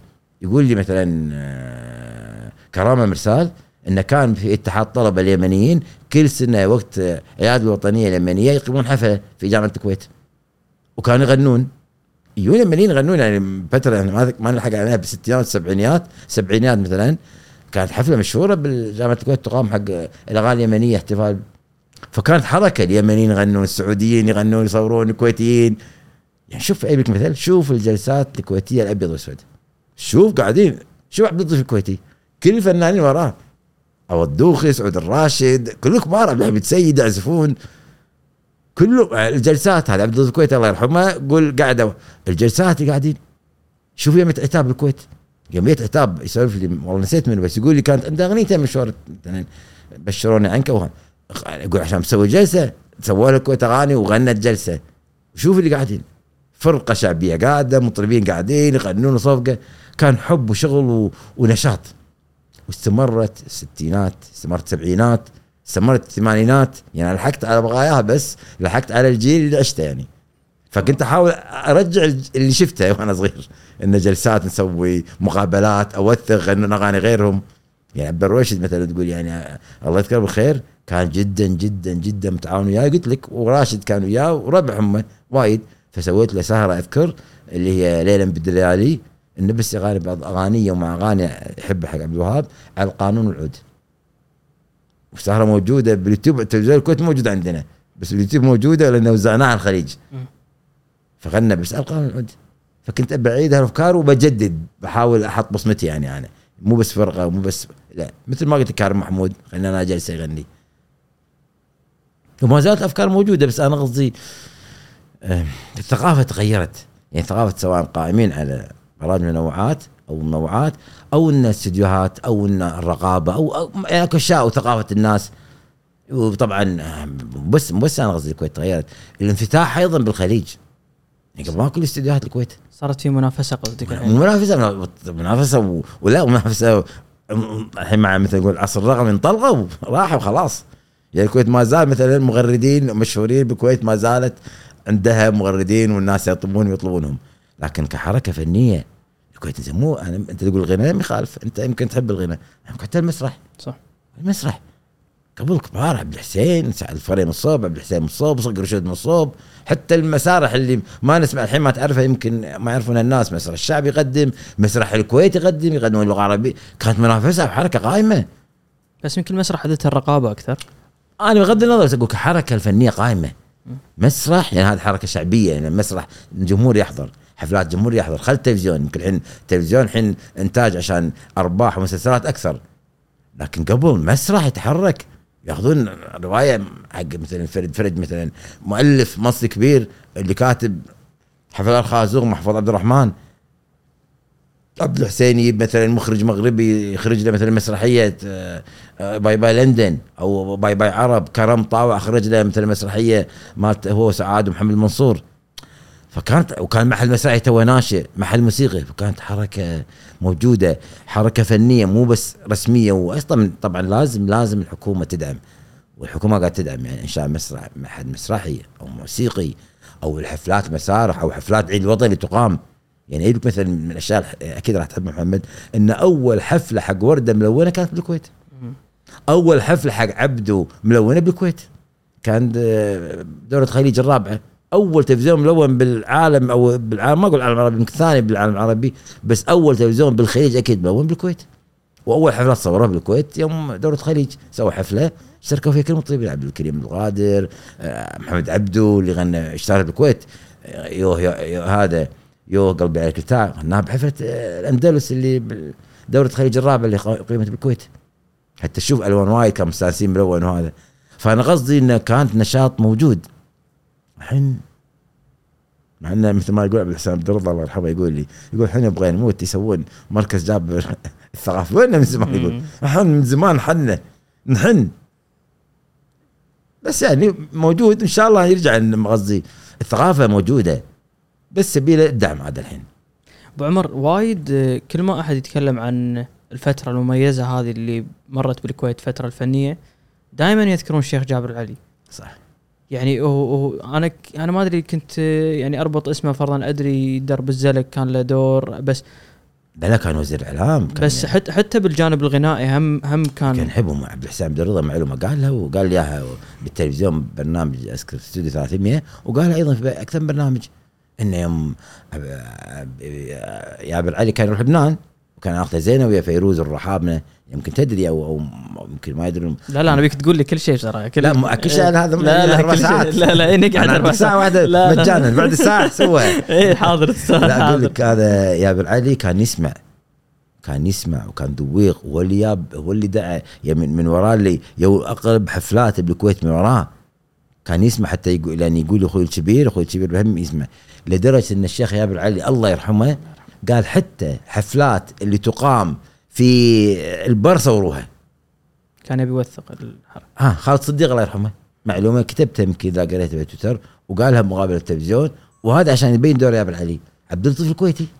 عبد اللطيف الكويتي كان رافض يسجل تلفزيون الكويت كان رافض يتصور. فيقول خالد صديق ناداني الشيخ يابر علي قال روحوا لو استحملوا كلامه. ريال كبير وهذا يمكن يسبكم استحملوا كلامه. يقول رحنا له إن اللي تبيه وما طلع- كان يطلب فلوس قال لا شرط. يعني قال شنو ذيلا الزعاطيد؟ مطربين صغار طالعين الجيل الجديد يعني اذيتنا الجيل الجديد أغني بس كلهم يكونوا موجودين. وقال يقول كلمة يعني يعني كان قصدي السبه مو سبة يسبهم يعني يحتقرهم. إنه سبة الأسلوب اللي يسولف الواحد. قال ذيلا يقعد- كلهم يجون لما أغني. فيقول رجعت. قال إيش قال لكم؟ قال يبي المطربين. قال ما سبكم؟ يضحك يقول لا صدق يضحك الش- الشيخ علي ما سبكم؟ المطرب كان ضحك هو يعني. يقول لبوا كل طلباته ووثقوا. فتخيل يعني هذا من الفكر المستقبلي اللي قاعد يوثقوا؟ يعني لو ما عبد اللطيف الكويتي تصورت كان ما, كان بس نسمع اسطوانات نفس الشيء ناظم غزالي من اللي قال تعال صور بالستينات استديو نجاة الصغيرة. عندها أغاني مصورة بتلفزيون الكويت ما عند لا مصر ولا احد أوف. والله العظيم غنيت ليلى مراد اللي غنيتها. بالكويت مصورة موجودة أوديو صوت تسمعها بس تصوير واحد لها في تلفزيون الكويت. ليه خليتني أحبك؟ فأنا أقول لك أنا قصدي آه، ايهاب العلي كان يعني يحب الفن لا وعنده رؤية انه كان يوثق بالتلفزيون. حفلات هاي صورت قلت لك يعني صباح لما قالت لي ناظم غزالي حفلات الأندلس. اللي كانت تقام في العيد الوطني. وردة أول حفلة قلت ملونه بالكويت. بليغ حمدي مقابلة موجودة باليوتيوب قال أول حفلة غنيتها بالكويت. يقول يدعوني و- شو تخيل بليغ حمدي وهذا ملحن موسيقار مصري كبير أول حفلة غناها على المسرح بالكويت. أوف. بعدها نادوه تونس غنى بعد بس أول حفلة كانت على الكويت. وأنا هم أقول أقول زين وين وين يا بالعلي كان زين أنا كنت موجود. أقول ليش ما جبت موجي يا عبد الوهاب؟ خلني بعد يوثقوا بتلفزيون الكويت. فأنا قصدي القعدات هذه أول من سواها الكويت. يعني يسمعونها مثلا قعدات سمرات يا بالعلي تعال ليش ما نصورها بتلفزيون الكويت؟ فصوروها ووثقوها. وصارت الحين كل قاعد يسوي جلسات. أنا قصدي سباغه بالأفكار. الشيخ أبو العلي كان فعلا وبالفن وبالاعلام فعلا يعني أمانة. والشيء الثاني إن أيضا كان في الجيل الموجود كان جيل صح. مثقف وواعي ومستمع. ويشوف يعني لما تقرأ تاريخ الكويتيين لما تقرأ مثلا يروحون آه، لما يروحون رحلات تجار التجار لما يروحون رحلات التجارة ب- افريقيا وهذا. زنجبار مثلا كانوا يحضرون سينما. كانوا يحضرون سينما يشوفون. فسووا بالكويت مثلا السينما الشرقية. حتى يقول لي أخوي كان حضرها كان بيطق مطر كانت مكشوفة. وتمت أنا اكو أشياء. حتى ال- الجيل اللي بعدين بعد التسعين أنا قصدي ما أدري ليش ما اهتموا. يعني ليش هدموا سينما حول الصيفي؟ حول الصيفي كانت كنا ننطر وإحنا صغار من شهر أربعة تفتح لشهر عشرة. نستانس نروح بالليل مكشوفة و- وغير يعني بتعرض كلها أفلام عربية هذا تاريخ حتى الحين شوف الحين يعني يعني مرة زرت قطر الشقيقة مثلا فقعدت ويا المسؤول عن عندهم سوق واجف فقال إيش رأيك بسوق واجف؟ قلت له والله سوق زين بس ناقصه شيء ثقافي قال شنو ناقصه شيء ثقافي؟ قلت له ليش ما تسوي مثل سينما حول الصيفي؟ سينما مكشوفة خلي بيحضرون الناس يحضرون قهاوي وياكلون بس خلينا سينما لو أفلام قديمة تحب لأن السينما غير يعني تشوف باليوتيوب بس غير السينما. يعني مثل الحين الكويت سوى شيء حلو هاي يبين الثقافة الموجودة إن في سينما بس للأسف بعيدة في حيل تعرض بعض أفلام ال- اللي كانت ناجحة يعني يعني يعني مثل عرض الحين صمت الحملان عرض بعض الافلام الناجحه يعني. فأنا أقول هاي ثقافة انه صح إن تستانس تشوف بالتلفزيون أو باليوتيوب بس غير بالسينما. وتخيل الحين أمريكا مثلا شوف أمريكا مثلا لحد الآن أفلام قديمة قاعد يسووها 4 دي مثلا يعيدون صناعتها مثلا يعني. فكان هذا يعني إيش معناها؟ إن الفن غير شو بالسينما و4 دي وفيلم قديم. تستمتع فيه لو أنت شايفه لو عارف انت تقرا قصه تقراها مرتين تشوف فيلم عين تشوفه ثلاث مرات. يعني فيلم غزل البنات مثلا ما نجيب الريحاني وعبد الوهاب آخر فيلم طلع فيه عبد الوهاب. ما آخر فيلم في أعتقد بعد طلع بس باغنيه فايضا هذا لو تشوفه ما تمل مثلا. فتخيل هذا يسوون لو يسوون ملون ويعرضونه بالسينما ودك تشوف شلون مثلا يعني. انت إذا لليوم أبو عمر يعني هالمسرحيات هذه باي باي لندن و حضرت حضرت باي انت حضرت. حضرت صدق والله. إي حضرت ما سامع مناخ عبد الحسين عبد الرضا يمكن حضرت له ست يعني من من بديت أحضر آه، عبد الحسين عبد إي حضرت له. لا عبد الحسين يعني كنت بس يعني رحت القواي هذا فرسان المناخ وباي باي مناخ باي باي لندن باي باي عرب اللي مثل قدام رؤساء مجلس التعاون خليجي. حضرت أقدم من هذا بس ما مكبر عمري. مالت آه، مجلس الخليجي كانت أي أي واحد؟ أي واحدة؟ اللي ويا سعد عبد الله واللي نسيت عياله اسمها اي كلنا ننسى اسمها اسمها آه، اسمها؟ اي أقول لك أنا حضرت له وايد عبد الحسين بس هذه كانوا 59 شو لا على اسمها همان همان مسرح أندلس. لا ما همان. ضحية بيت العز حضرت له. بس هذه فعليا. كانوا كانوا رؤساء الدول يعني كلهم حاضرين. موجودة اي يعني حركة وايد جريئة يعني. لا مو شوف هذا الكويت متقدمة. زين أقول لك معلومه ثانية. انت تقول لي هذه؟ يعني رؤساء جايين دول من التعاون وتقدم لهم هدية مو حفلة غنائية. مسرح؟ إيش دليل هذا؟ وانك وا- واثق بال- بالمسرح بس واثق مسرح بس نشجع المسرح. وواثق بمسرح وثقافة غير. مو هذه. جيسكار ديستان الحين. شنو؟ رئيس الدولة الفرنسية مم. الجمهورية الفرنسية مم. يحضر الكويت يسوون له حفلة فرقة تلفزيون في مسرح حمد الرومي بالتلفزيون ويحضر يشوف فن الكويتي رئيس دولة من يسوي الحين كذي؟ الحين الحين الحين من يسوي؟ رؤساء جايين كل رؤساء مجلس التعاون يحضرون ومسرح يسوونه في فندق هذا الجنسي ويعرض مسرحية فيها نجوم يعني أغلب نجوم الكويت الكبار غانم صالح سعد عبد الله موجودين يعني نجوم ويعرض مسرحية ويقعدون ساعة ونص يستمتعون وهذا. بعدين عرضها مرة ثانية على كيفان خلاها فصلين. بس قصدي هذا تطور ثقافي. إنه كان يعني الثقافة والفن يدعمون موقف الكويت. الكويت منورة بهالشيء. مثل ما منور بالرياضه منور كان بالفن مسرح بالأغاني. كانت يعني فعلا لما يقولون هوليود الخليج كانت هوليود الخليج. أو العالم العربي يعني. العالم العربي يعني. تقول لك صباح إن أنا بالكويت أصور. حفلات الاستاذ بالكويت ان الوحيده اللي عندها كاميرا آه، سيارات نقل تنقل حفلاتنا على الهواء مباشرة. حتى قالت معلومه ثانية وهذا موجوده مقابله نجوم على الأرض. قالت صباح تقول لما يجي الكويت ألبس أختار. قلت لها ليش؟ عشان تقول الكويتيين ذوقين إيه صح. كلها أسمع. قالتها هي قالتها ببرنامج جمع الأرض ويا نادر كرم. تقول ألبس الكويتيين ذوقين يلبسون. وغنت أغاني حلوة على الكويت. يعني أغلب فنانين الكويت يغنون أغاني حلوة. صح الكويت تكرمهم ويحبون الكويت. أي مثل الحين؟ ولو إني أنا قلت لك باختصار. لا لا ليش قاعد شو يحطون؟ بالعيد؟ شو يحطون بالعيد؟ آه، التتر اللي يحطون عليه مالت العيد. العيد. هذه ترى عن العيد الوطني الكويتي مو عن العيد الأضحى ولا الفطر. أوه. عن إي مغني عبد الحليم عن العيد الوطني الكويتي. لأنه يقول بعدها شو يقول؟ العام ورا العام وانت سام تهني الكويت. واخدانا فين يا فرحة؟ فين واخدانا؟ قالت على الكويت ويانا. آه، حتى بمصر يحطون أحيانا وهي مغنية العيد الوطني الكويتي مو على العيد الفطر والاضحى العيد العيد الله العيد ولا العيد. هو عبد الحليم حتى يوم زعل يا الكويت صح؟ أعتقد كانت في فترة مو زعل لا لا ما زعل عبد الحليم الناس صارت له مش لا اذكر هو كان بليغ لكن عبد الحليم لا عبد الحليم كانت حرب أعتقد أول زيارة الكويت 56 ويا الكويت وهم معلومة حلوة انه كان خالي الله يرحمه يحيى زكريا الأنصاري هو ماخذ وكالة تسجيلات آه، صوت فن فيوميا زارة فيقول لي أخوي وزار بيت جدتي كان بالشويخ. حتى الناس قالوا تعرف الناس قبل شوية ماكو صحافة.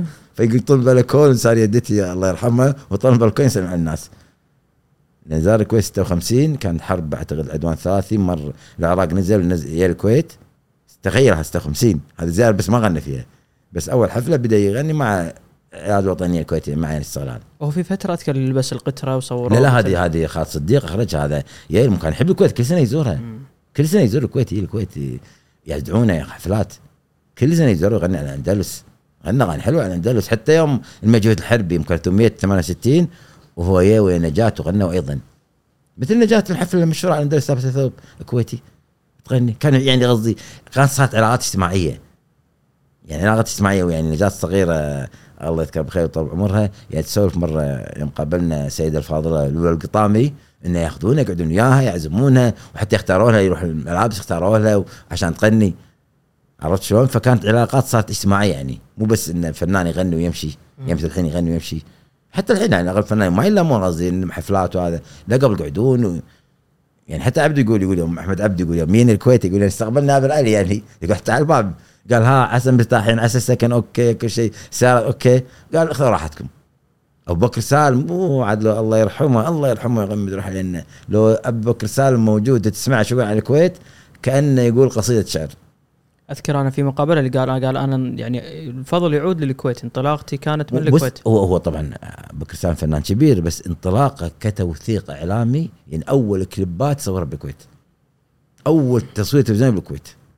يدوم مرت علي و آه، آه، ما الطايف هذه. بالكويت تصوير كان يصورونه. كانوا موجودين حتى حركه أنا أقول هم يعني المخرجين يعني فيصل الضاحي الله يذكره بخير. شلون كان يصور حق فريد أطرش؟ فريد أطرش صورها بالكويت باستديو. شلون ابو بكر سالم فيصل الضاحي؟ آه، نفس الشيء محمد عبدو. أنا أقول المخرجين كانوا شباب صغار. وين الفكر المتقدم يعني أغنية إيك مثلا الاغنيه المشهورة الحين آه، صبح خطب نصيب. إيه. فيصل الضاحي؟ يقول وين الفكر فيصل الضاحي. يقول المصريين سابقين بالتلفزيون المصريين عندهم ثقافة فن عندهم مصريين بال- بالعشرينات يعني الفن زين قول لما يسوون وسينما بدوا بالثلاثينات. مصريين ترى بدوا مع العالم مع فرنسا يصورون سينما. فلما يجون مخرجين مصريين تقول عندهم ثقافة. صح. زين الكويتيين شباب ولا اكو ثقافة بيئه سينما ومسرح. يعني مثلا يعني الشيء ضيق خلق. خالد صديق الله يرحمه الله يرحمه. سوى فيلم جميل وناجح. زين أقول وين الحكومات إمتى؟ ليش فيلم مو فيلمين سوى هو عرس زين وبعدين الصقر اللي ما شفناه حتى عرس زين اذكر أنا ما أقول كنت صغير كنت بيبي عارضين في السيارات اللي مكان الحين 360 مم. فكان أقول ليش ما تعماه؟ ليش بس يا بحر؟ يعني حبوا الناس بس يا بحر ويلا وسينما بالكويت واستانسنا زين يا بلاد دائما لأن الكويت مهما كان جمهور صغير ما يربع فيلم. يعني مو جمهور أمريكا كبير يعني السعوديه حلوة تشتغل جمهور يخرع يعني شوف حفلات سعودية شيء كل العالم العربي الحين يغنون بالسعودية. فحجم السوق يفرض عليك إن الحكومة لازم تدعم. هذا مثلا السينما المسرح يعني بلندا مثلا ما زال تدعم الحكومة البريطانية مسارح مثل شكسبير. مم. يثقفون الشعب أنا قصدي الكويت كأنها هبة ناس يحبون الفن لكن مو هبة مو خطة من الدولة. يعني ما نشوف سووا معهد مسرحي. يا ابو زكي طليمات قبل معهد مسرحي. سوى علم ودرس. بس ما استمرت زين. وين المسارح؟ وين شوف مسارح أهلية؟ يعني معقول أجرهم الحين يأخذون مثل قبل الستينات. إيش قاعد يسوي مسارح يقعدون بالسيدة. وين إيش قدموا يقول لي؟ الحين كل المسارح الخاصه تشتغل. وين المسارح الاهليه؟ قبل المسرح الاهلي قدم يعني قاضي اشبيل يقدمون المسرح الكويتي واللغة العربية مثلا. مسرح الكويت أسأل أي واحد مسرح ما يعرف يمكن. يعني خلص الرشود حاب المسرح وعاشق. قصدي كانت في حركة تنافسية مسرح أغاني. يعني شوف يا شاد الخليج 61 يغني قصيدة حق الاسكار كف المرام توزيع أحمد أو تلحين أحمد باقر. حركة كان أصوات أغاني حديثة مجددين تصوير كليبات. كليبات أو كليبات بالكويت. عبد الحليم حافظ يغني بلش عتاب مع ممثلة عائشة إبراهيم الله يرحمها وما زال موجود. أنا قصدي كانت في حركة استمرت السبعينات الثمانينات رغم الحرب العراقية الإيرانية اللي شوية كتمت الانفاس. بداية التسعينات يعني شوف إحنا أول سهرة نصورها بالتسعينات الحمد لله إن يعني أو أو أو تشرفت أنا وعلي الريس وعادل الخضر ومنوعات كنا سوينا الطرب الأصيل معنا فنانين بس حديث عبد المجيد وراشد ورويشد ونبيل واصاله وأنغام. فكانت في حركة بعد التسعينات يعني كان يعني من الدعم طبعا الحكومة أو أو الدعم الشخصي الشيخ سعود الله يرحمه كان في حركة نشاط. ثقافة متلقي اللي هو مستمع ومشاهد وثقافة اللي يشتغلون وتعاون كبير.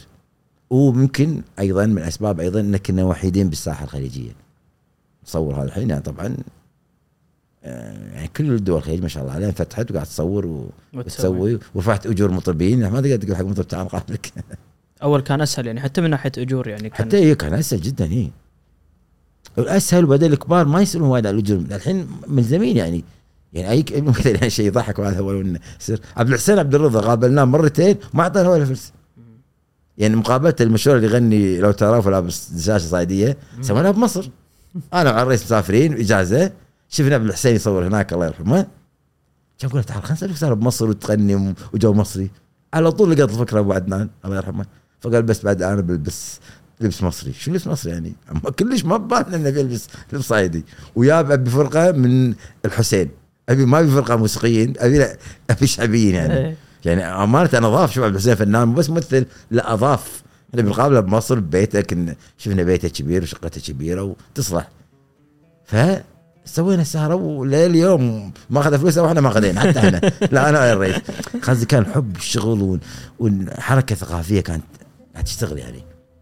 ما أدري الحين أقول الناس غير ما ما ما- يعني ما أقدر افسره وما أقدر أخاف أسيء حق ناس يعني. بس قبل كنا نشتغل. يعني علي موجود الحين متقاعد. أقول علي ما ينادون علي الرئيس. كان شعله ما شاء الله عليه الرئيس. أنا مو شعله أنا شعله انطفت الحين خلاص. لا، بس. الرئيس كان شعله ما شاء الله. مثلا يعني مثلا أقول لك.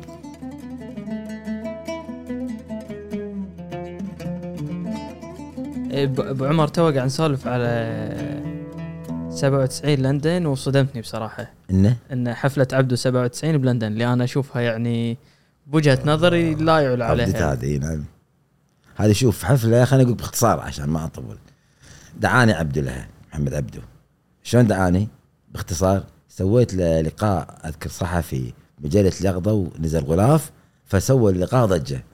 حتى أنا من نزل اللقاء قلت بصك تلي وكان ماكو تليفونات بالك موبايلات بلا في بس قصدي مو الحين لأن حطيت عنوان مثير. أنا سألته من ضمن الأسئلة بس أنا عمد أكو سؤال بعنوان ان مست نعم عنوان أذكر حتى على الغلاف وسوى ضجة بالسعودية. نعم مستعد للغناء مقابل شيك وطبعا بعدين بلقاء قال مقابل شيك بس على الأقل تكون غناء حلوة يعني. أنا فنان صار يعني. صار عنوان ال... عنوان المجلة وعنوان المثير. وجزئين سويته. فصارت ضجة لدرجة إن محمد عبده بمصر اتصل ميت ضحك. وش سويت أنت فيني؟ يقول لدرجه إن جاي السعوديه يقول إحنا وياك ما تسوي لنا لقاء تسوي لقاء حق الكويتي. إيه. قال هو يعني هو سجل يعني هو إذا هو هو ذكاء ومعلومات يعني.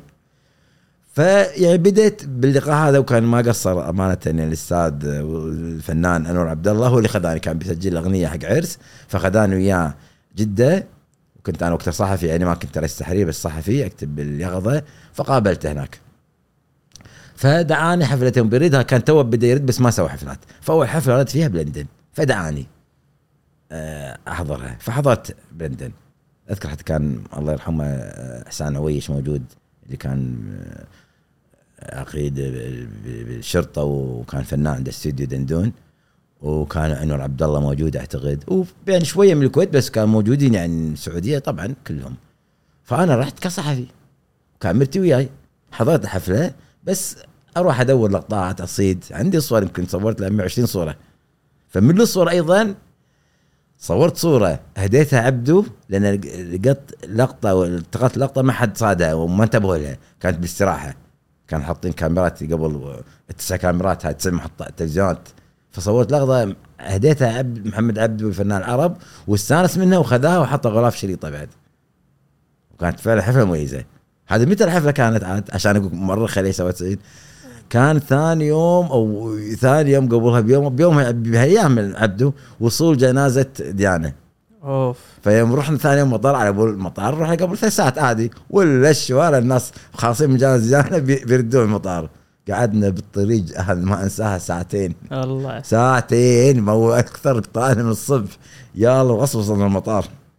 بس ابو عمر هذه لليوم تشوف الحفلة تشوف بخ- يعني خليك حتى مو أداء عبد الله بس أداء ديكور وصوت ديكور وهندسة كلهم من عليها إنجليز كانت فعلا. بس يعني يحضرك ليش اختار يعني آه، ليش معنى لندن يعني؟ كعودة آه، لأن كانت الام بي سي أعتقد أنا ما أدري عنها عشان إنتاجية ما أدري عنها امانه بس الام بي سي تبنتها وكانت وقتها استديوهات الام بي سي كلها بلندن. مم. يعني قبل لبنان ما كانت بعد. انفتحت بعد وما كان في مدينة إعلامية بدبي ما كان يعني موجود. فبلندن استديوهات وكانوا بيردون على مستوى عبده يعني عبده عبده فنان عرب.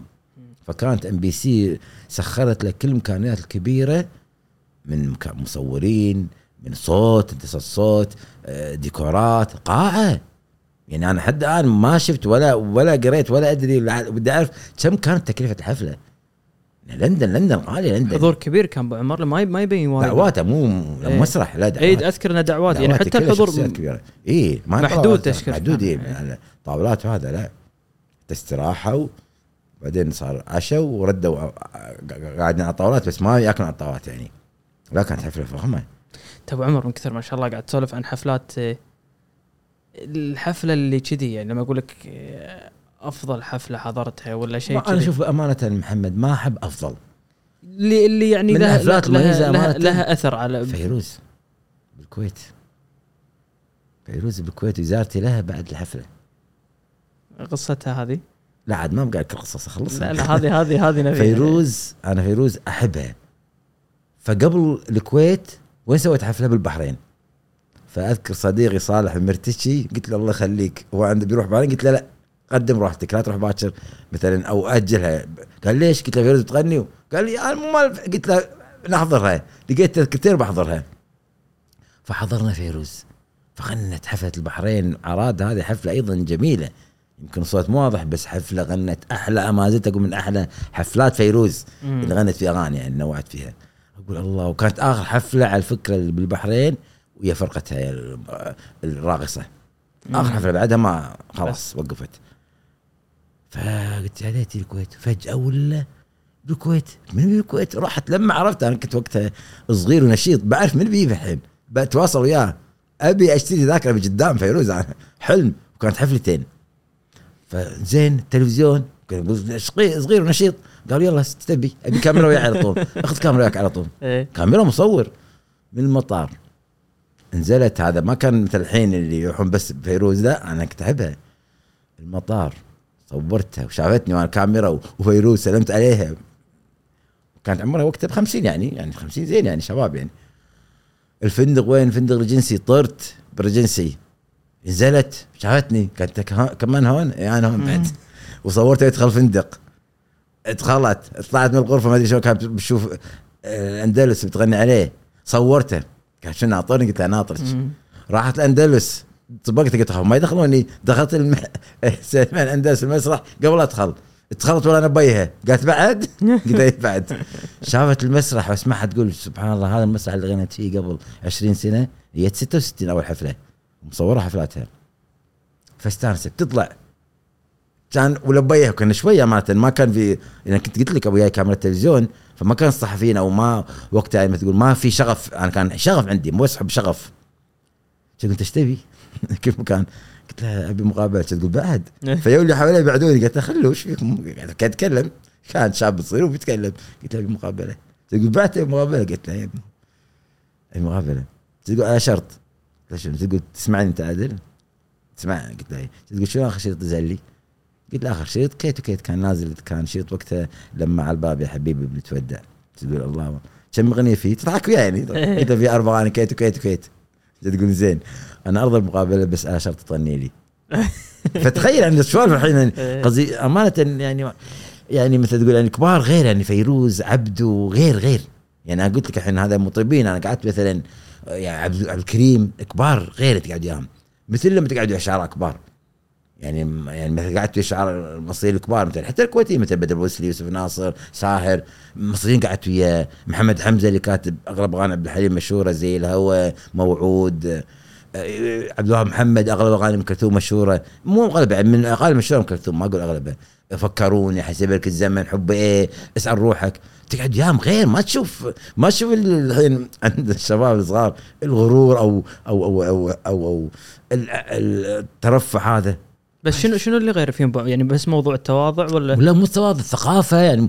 على ثقافتهم وعلى شهرتهم وتلقاهم يسولفون اياك يستانسون لما يح- يحسون واحد يحبهم وعنده معلومات. يعني فيروز قاعد تسألني شنو تسألني يعني؟ يعني فيروز ما مثل تقول يعني إيش حق تسألني شنو الشريط؟ إيش حق تقول لي غير تضحك وبعدين استقبلتني ببيتها زرتها ببيروت استقبلتني ببيتها فأنا قصدي شوف ان فيروز إحنا حق الناس ما يصدقون واستقبلتني ببيتها ثلاث مرات بعد مو مرة واحدة. زرتها ببيروت أعطتني رقمها ألخاص. وقالت أي وقت تعال اتصل فيني. ومرة اتصلت فيها من جرأتي. أنا أقول وقعت جرأتي من حب الفيروز. وكلمتني بالتليفون. وسالفت اياها وأنا ببيروت تعال قلت لها لا بس كل مرة أيوه أزورك. يعني احراجه قلت تعال تضحك يعني. فقصدي صار يعني يعني قصدي حست إنه فعلا يعني آه، أحبها بصدق. وأحب أغانيها بصدق. مو جاي صحفي بس بصور وبصيده مثل الحين تويتر نصيت. لا كنت أحبها. مو مو كل شيء انشر يعني. يعني قاعد فيروز قاعدة تزورني بس أشهر بدون كاميرا وبدون مسجلة. وزرتها وقعدتني ساعه مرة ثانية رحت أنا على الريس على الريس زرناها وقعدنا ساعة حتى كان عندها تسجيل استوديو ويقول لها كل ساعه هي قلت لها موعدش بعد؟ مثل اللي قالت لي الدزار اللي قال لي كلمني قال بس ربع ساعة لأن عنده تسجيل استوديو. قعدتنا ساعة. سولفنا وياه وهذا. فأنا قصدي شوف التواضع شوف فيروز هذه. آه مثل تقول محمد عبدو مثلا يعني قصدي الكبار ذيلا طالما مداح يوم زرت الله يرحمه. أبو بكر سالم أوه هذه قصة. أبو بكر سالم من الكويت؟ تصفني تعال. رحت مرة الرياض أنا بالرياض عزمني سوى لي عزيمة وقعدت إياه من العشاء للفجر للفجر أذن الفجر بصلي مع السلامة مع السلامة. تعشينا ونمنا وغنى وسولف. ليش؟ على لقاء سويته بتلفزيون الكويت. ويمين الشراح على اللقاء بس. حبني واستانس مني وشاف ان عندي معلومات وباحث يعني أنا امانه مو موسوعة بس أبحث وأحب أسوي شيء احاول أحاول أكون متقن فيه.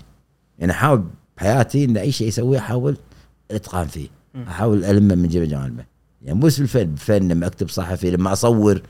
يعني ليش هو التصوير؟ قلت حق أنطر مصور يجي مقابل يعني فيروز يوم تخيل لو ما عندي كاميرتي. تخيل لو ما عندي كاميرتي تخيل عبدو لما ناداني محمد عبدو آه، في لندن لو ما عندي كاميرتي. حتى متحسب أقول قبل ليش ما تعلمت على سينما وكاميرا تلفزيون عشان الأشياء فيديو. كان هي أجمل بالصورة بالفيديو يعني. سؤال أبو عمر. توي بطاري بخالد عبد عبد الكريم. الله يذكره أه، أنا الكل سؤال يحي هو شنو موضوعه مع المسرح يعني؟ عدم صعود ما هو يعني قال قال مقابله تلفزيونيه إن صارت آه، يوم غنى اظن في مملكة البحرين كان عيد وطني وكانت مرتة اظن آه، بتولد على الولاده فبيرجع قال لا متوعدين حفلة ثانية. قال لا ما أقدر أنا تبغى حفلة واحدة ومرتي بتولد فرجع الكويت وأظن كان وقتها بالإعلام انه ليش حرجنا فقال بس يبغى مسرح بعدها بطل يغني مسرح. الله من هالموقف؟ من بس وخذ موقف. وأقنع يعني حاولوا وحتى قالوا بهذا فبراير اللي تبيه بس غن يعني خلاص اتخذ قراري. يعني هو, هو أنا ما شفت له اي حفلة يعني سوى حفلات اي ملونة موجودة. لا موجودة ملونة شوف باليوتيوب غنى عزيز وغالي وغنى ما نسيناه غنى وحتى القعدات حتى الجلسات. تلفزيون الكويت صور خوش أغاني. أو أبيض وأسود ملون. أول واعتقد بالحفلات الابيض وأسود بعد اللي كان أعتقد يوم فاز نادي يرموك فاز مرة بكأس الأمير. غنى فيها عبد الكريم وحسين جاسم. شوفوا لما موجودة اليوتيوب وغنى عن الملون. غنى حتى أغنية وطنية بعيد الوطن الكويتي على مسرح الأندلس. ويوم دوره خليج 74 غنى. أندلس. ملون موجود ملون وابيض اسود حفلات وجلسات بعد موجودة. وش أنا بنطرك تبريجك شوية. آه، أبو عمر على على أنا من, من ما أدري إذا عندك قصتهم إذا عندك معلومات عنهم بس آه، من بالنسبة لي من أفضل الجلسات اللي أحصلها وأسمعها جلسات الليلة مغنى. اللي هي موجودة في الكويت كان ام بي سي أعتقد سووها صح؟ بس يعني على على مستوى كل يعني ما أدري إذا عندك قصة لهالجلسات بالذات بس ليه اليوم أنت أي جلسة إنتاج تلفزيون الكويت أو عمل عليها تلفزيون الكويت يعني ما تتكلم حتى كأداء يعني. أنت شوف قبل أنت المغنى هذا حديثة. شوف اللي قبلها اللي غنت فيها سمير توفيق بالتسعينات. كان على الرئيس مخرجها مم. اللي مصورينها ببيت أعتقد قديم. كان هنا يعني الكويت مهيئة فيها فرق شعبية فيها فرق غنون وفيها ناس يحبون الفن. يعني هذا أبو بكر سالم أقول لك يعني سالفة أحد أحد أحد الأخوان الأعزاء كان يحب وايد أبو بكر سالم. فتخرج من الجامعة سوى عزيمة في الشيراتون أذكر فيها أبو بكر سالم وعبد الله الرويشد وخالد الملا شوف هالقصة هذه. فأنا قلت حق أبو بكر سالم لازم اذوقك زبيدي بالفقع. يقول شلون زبيدي بالفقع؟ ما يصير. فقع قلت له لازم. فخليت آه، أم عمر تطبخ ذاك زبيدي بالفقع ووديناه فندق شيراتون. ونشبناه هناك و- وأبو بكر سالم الله يرحمه ويا الموجودين وياه أظن ولده أحمد الله يذكره بالخير أحمد لا تنسانا وربعه موجودين. فاكل أكل أكل عصر وقال وين يوم أغني حفلة؟ وأنا ما اكل فيقول أبو سالم نام وقعد نزلوا الحفله فالاستقبال كان هذا ما شاء الله عليه كان آزم كل ربع الجامعيين. فكانت متروسة صار يمكن من 500 واحد.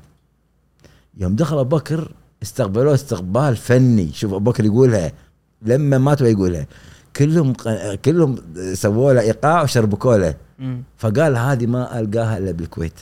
شربكوا شر... تخيل يمكن 200 ما أقول 500 يمكن 300 واحد يشربكون شربكه صح. أوف.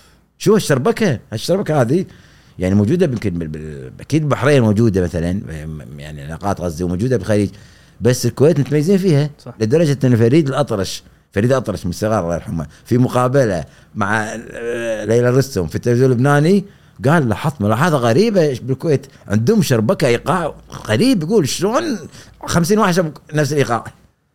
نفس الشيء عبد محمد عبد الوهاب قال حق عبد الحميد السيد يقول يوم عبد الحميد السيد كنت في مصر عبد الحليم حافظ عرفني شافني قلت تعال عبد الوهاب هذا عبد الحميد السيد ملحن لي أغنية يا أهلي يقول عبد الوهاب شلون عملت شنو هذه الشبكة؟ فأنا قصدي شوف أنا قصدي شيء مميز هذا هذا من الاشياء المميزه بالكويت يعني فأنا قصدي أبو بكر سالم قال يقول نع يقول كنت دايخ وماكل زبيدي بالفقع ذبحتني فيه يقول صحوني. شنو هالجمهور هذا؟ يقول شنو الجمهور الجميل؟ والله العظيم إن أبو بكر سالم وقت دمعت عينه شنو؟ أبو بكر سالم جدا حساس مالته. دمعت عينه يقول شنو هالجمهور الجميل؟ يقول هذا تغني له باكر يستاهل. فشوف الاستقبال استقبال- قلت لك استقبال كان حب يحبون الفن هذول شباب جامعيين توهم متخرجين أعمارهم بالعشرينيات فمالك الكبار.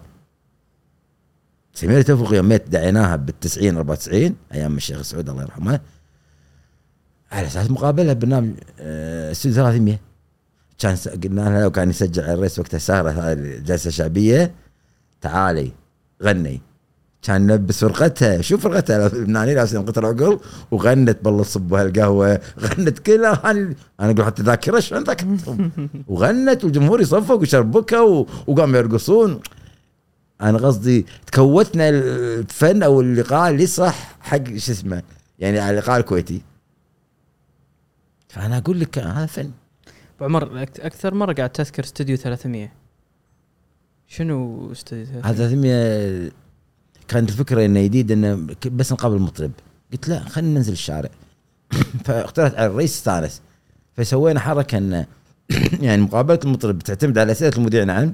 وأسئلة الشارع نروح نق- نقابل 10 20 نختار الاسئله المهمة يعني. خلي أسئلة آخر أخبارك العادة. يعني تعرف أكو ناس أسئلة عادية أكو ناس لا يسألون. وبعدين كنا ندخل الصحافة. يعني كانت ثلاث شغلات يعني أسئلة المذيع أسئلة الشارع وأسئلة الصحافة. فسوينا برنامج فاشتهر وقتها.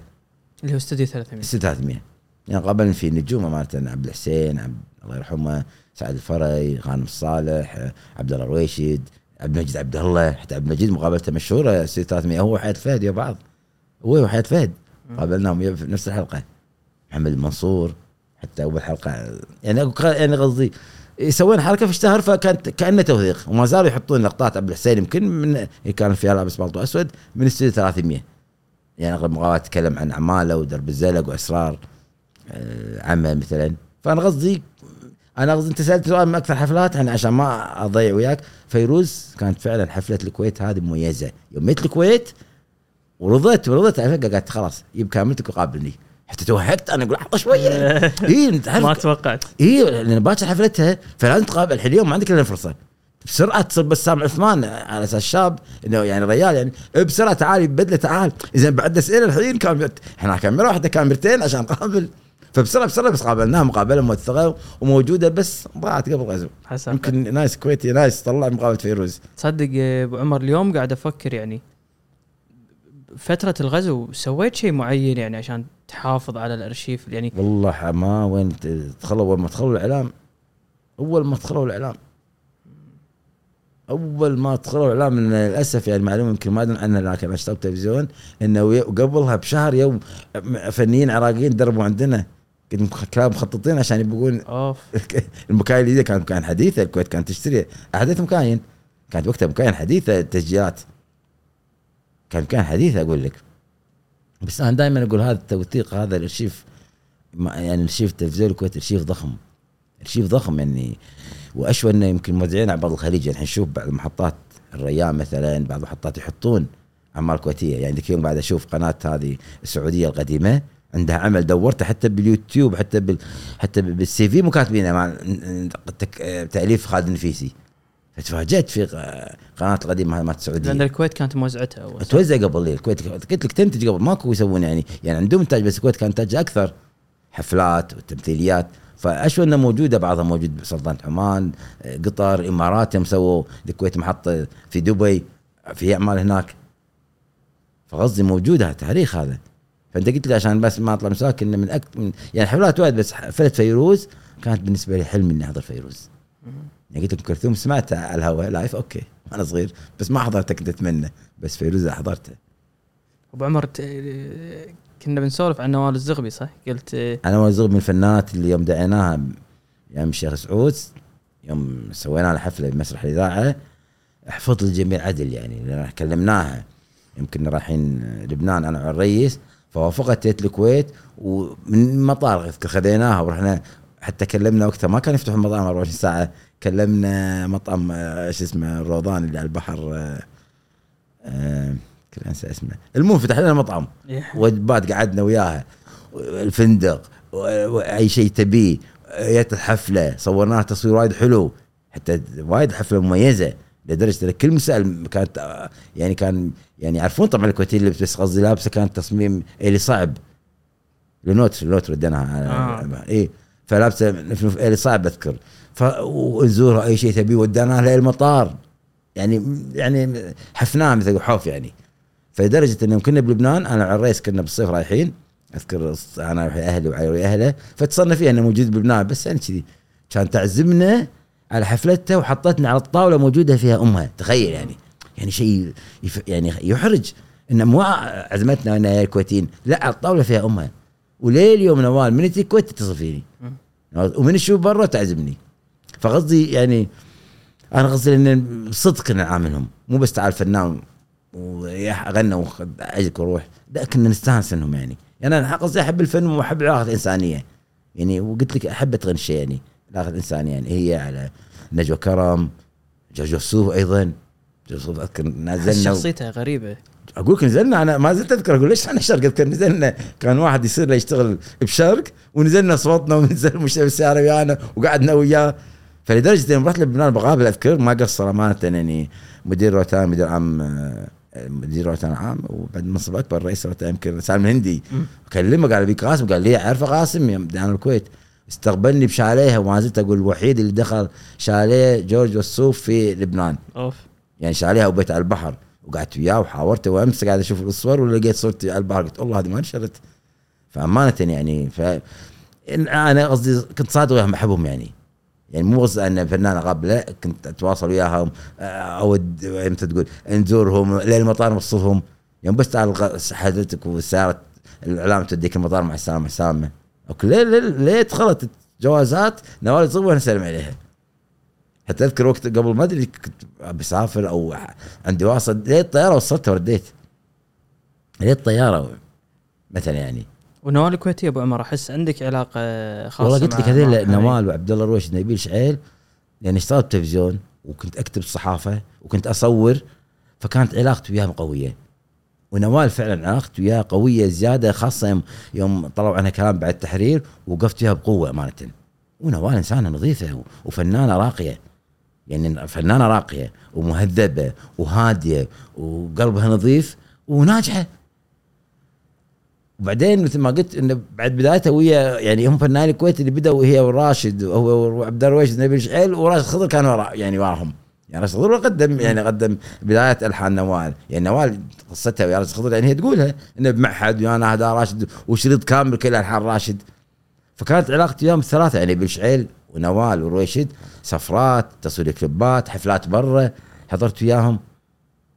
فعلاقتي أمانة يعني ممتازة. يمكن الحين قلت مع الظروف مع ال social media مع نجوميتهم آه، انشغال بالحياة ان تزوجها يعني قبل تعرف مهما كان مثلا آه، غير فردي وغير صحافة موجودة واغطي يعني استحي أقول حق الرويشد مثل تعالوا سافر وياك شقة. إيه. قبل أغطي وأصور ومجلة وتلفزيون احس الحين يروح رويشد ولا نوال ألف واحد يلحقون يبون راشد ماجد أشوفه عبد المجيد عبد الله آه، البيت 24 ساعة مثلا.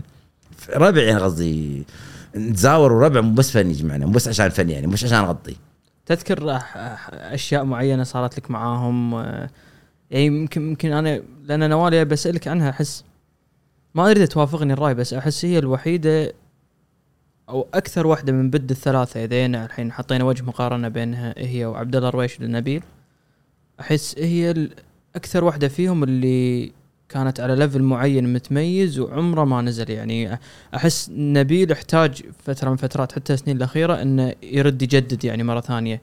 آه، عبد الله الرويشد نفس الشيء. بس أحس آه، هذا رايك طبعا. هذا هذا إيه أقول لك. أنا إيه. أنا قصدي لا أنا حز أنا قصدي شوف يعني هذا اختيار عشان أتكلم بشكل عام. اختيار الاغنيه يعتمد على ثقافة وذوق الفنان. كلهم ترى يعني حتى أم كلثوم حتى عبد الحليم مثلا. يعني قصدي أنت تقول نوال نوال صح آه، رويشد صح آه، نبيه صح على ثقافته وعلى ذوقه وعلى تجدده. يعني لك مثلا ميزات مثلا مثلا اشياء ظريفة يعني مثل ميزات عبد الله الراشد. انه ما يغني اغنيه باستديو إلا يكتبها بخط إيده.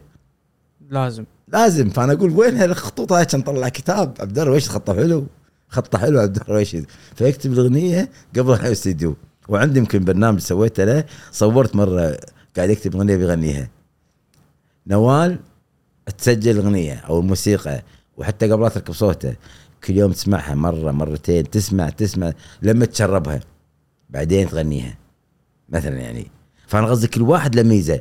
الذوق أنت تقول هذا يمكن ليفل معين هذا هذا شيء ثاني يعني. لا لا بس أنا أقصد ابو عمر آه، نوال ما أدري يمكن يمكن ما شوف صححني إذا أنا غلطان بس أنا أعتقد آه، أو أو رأيي شخصيا ان أغنية فرضوين وحبيبي. يعني أنا حسيت هذه من الأغاني اللي عملت نقلة الرتم السريع اللي الناس ما كانت متعودة عليه. كل متعودة كان دي كان هذه كانت مع مشعل عروي صح؟ طبعا فيعني هذه هل كانت نوال أول من هذا اخذ هالخط وكان مو مو شيء؟ يعني شوف نوال والويشد مثل اجرى ناس إنه واثقين بمشعل سجل الحان بتركيا مشعل أول ملحن خليجي وعربي سجل لحن كان بتركيا اللي نساك ساك مع مم. إنه عجبته الفكرة. فالشريط الثاني الشوق جابك سجل بتركيا. شوق جابك مسجل بتركيا. مشعل كان جاي مثل تقول يعني يعني فنان مثل ما قال عنه بدر وسلي يشتعل فن. مم. يعني فنان من, من فوق لتحت فنان. فهو مجدد ويجرب. يعني كانت عنده ما أحب أقول يمكن هذا عشان هو مشعل يقوله انه كان عنده خطة ثانية بعد بلد بلد أخرى كان بباله كان بيروح لها. وكانوا الفنانين متعاونين اياه يعني بس شنو السبب اللي خلاهم؟ يعني ليه اليوم نشوف حتى نوال عندها ال- ال- ال- الجماعة الأتراك اللي معاها يعزفون و... بس شنو كان سبب توجههم حق تركيا؟ هل كان في مواهب معينة هناك مو يبونها لا قصدي هو مشعل يوم تعرف على آي تاتش وإسماعيل. آي تاتش القانون إسماعيل بوزو انه آه، سمع لون جديد أو يعني إحنا ما نحس فيه يمكن يمكن مشعل أكثر مني أو موسيقيين يحسون فيه. انه طعم جديد. غير الطعم مثل مثل ام كلثوم قاعد تاخذ شرقي دخل جيتار فمشعل طعم جديد في شيء شوية لا لا يعني مثل تقول لمحة غربية يعني أو يعني أو قصدي أتراك لأنه أتراك هم يعني أتراك دولة عثمانيه يعني موسيقتنا متأثرة فيهم يعني صح. موارد هذا. فسمع شيء جديد. فراح خلينا نجرب فيرب باللي نساك. فنجحت اللي نساك كانت ثلاث اغاني اللي نساك وما يهم وكثر ما قلت أنا أحبك. أوه يعني ثلاثتهم ثقال. ثقال ولا والتوزيع تسمع غير تسمع النساك ما زالت اغنيه مع إنها سنة 2000 تخيل من 2000 21 سنة. تسمع يعني يعني الرويشد أول مرة غني على المسرح غنيت آه، كثر ما قلت أنا أحبك من سنتين على فبراير آخر فبراير. ما زالت أغنية موجودة. فأنا عجبتها الفكرة وهذول كلهم كانوا لون جديد يعني صح؟ مو اللي متعودين عليه. مو يعني قصدي موسيقى مصريين متعودين عليها موزعين مصريين. لا هذا راح توزيع تركي. فيا لون جديد على الإذن جديد وتجديد الفن هو تجديد. يعني فن مو ثابت. مثل ما دخل عبد الوهاب جيتار دخل بليغ حمدي الأكورديون على ام كلثوم دخل بعدين الأورج. عبد الحليم دخل أنا قصدي مثل عبد الحليم يوم عاد توزيع هواك هواك مغنية بال 57 عاد توزيعها بال 76 حبوها الناس ما زالوا يسمعونها. مم. فهذا مشعل كان هو طبعه متجدد. مشعل طبعه متجدد طبعه متحرك طبعه يسمع يسمع يسمع. يعني ترى هم مشعل من عشاق عبد الوهاب وكان يعزف كمان هو بالطالب فهي يسجل بمصر أغاني اي تاتش اي تاتش هذا نجاة الصغيرة نجاة الصغيرة ما تغني إلا وراها اي تاتش غنت قدام حسني مبارك الرئيس اي تاتش إسماعيل يعزف وراها. اسمه اي تاتش اي تاتش يعزف قانون. الأصل هذا. اي عرفت عرفت والثاني إسماعيل ابو شاعر يعزف البزق وايد صاروا مشهورين بالكويت هذول يعني. إي مو أقول لك إن يعني مصر فمشعل أول متعاون وياهم فاشتروا الحين كلهم. أبو بكر سالم ينادي أي تاتش الله يرحمه يعزف ورا الكل. أول من. يابهم مشعل. أول من يابهم بالخليج مشعل. وتعا أول من أول من سجل ألحان في تركيا مشعل. هذه شهادة قلت لك الفن ال- الثقافة موجودة. بس يمكن الحين راح التشجيع اللي يحسون. ولا الثقافة موجودة. أول من سجل بتركيا من الفنانين العرب أنا أقول بعد التحرير خلي قبل يمكن اغنيه أغنيتين لكن كشريط كامل سجل مشعل أبو عمر ما تحس يعني أنا حضرت كم مرة حفلة برا الكويت دول الخليج لما يجون مطربين آه، كويتيين. يعني في ساعات مطربين عندنا بالكويت هذا شيء يعني تدري بينزل حفلة بتنباع تذاكر. ما حسيت في نفس الرغبة برا الكويت. الوحيده اللي حسيت يعني يمكن أقوى جماهيرية ما أدري إذا أنا صح أو غلطان بس عندها جماهيرية برا الكويت يعني نوال. اللي, قدرت تكسر حاجز الكويت وحتى بالخليج آه يعني عندهم نوال لا فنانة توب و يعني أقول لك في مطربين ثانيين ما حسيت في نفس الشغف عليهم برا دول برا برا الكويت.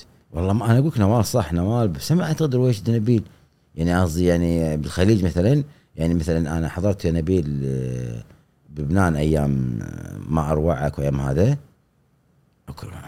جورج السوف يقول نجو كرم يقول الجمهور جاي عشانك. زين مدرجات روح روح مدن لبنانية يقول جمهور جاي عشانك. مم. فاستغربت إن نبيل يختمون فيه ما يرضون يغنوا قبله. نجوى كرم وجورج السوف نبيل ما يغني قبلهم شلون؟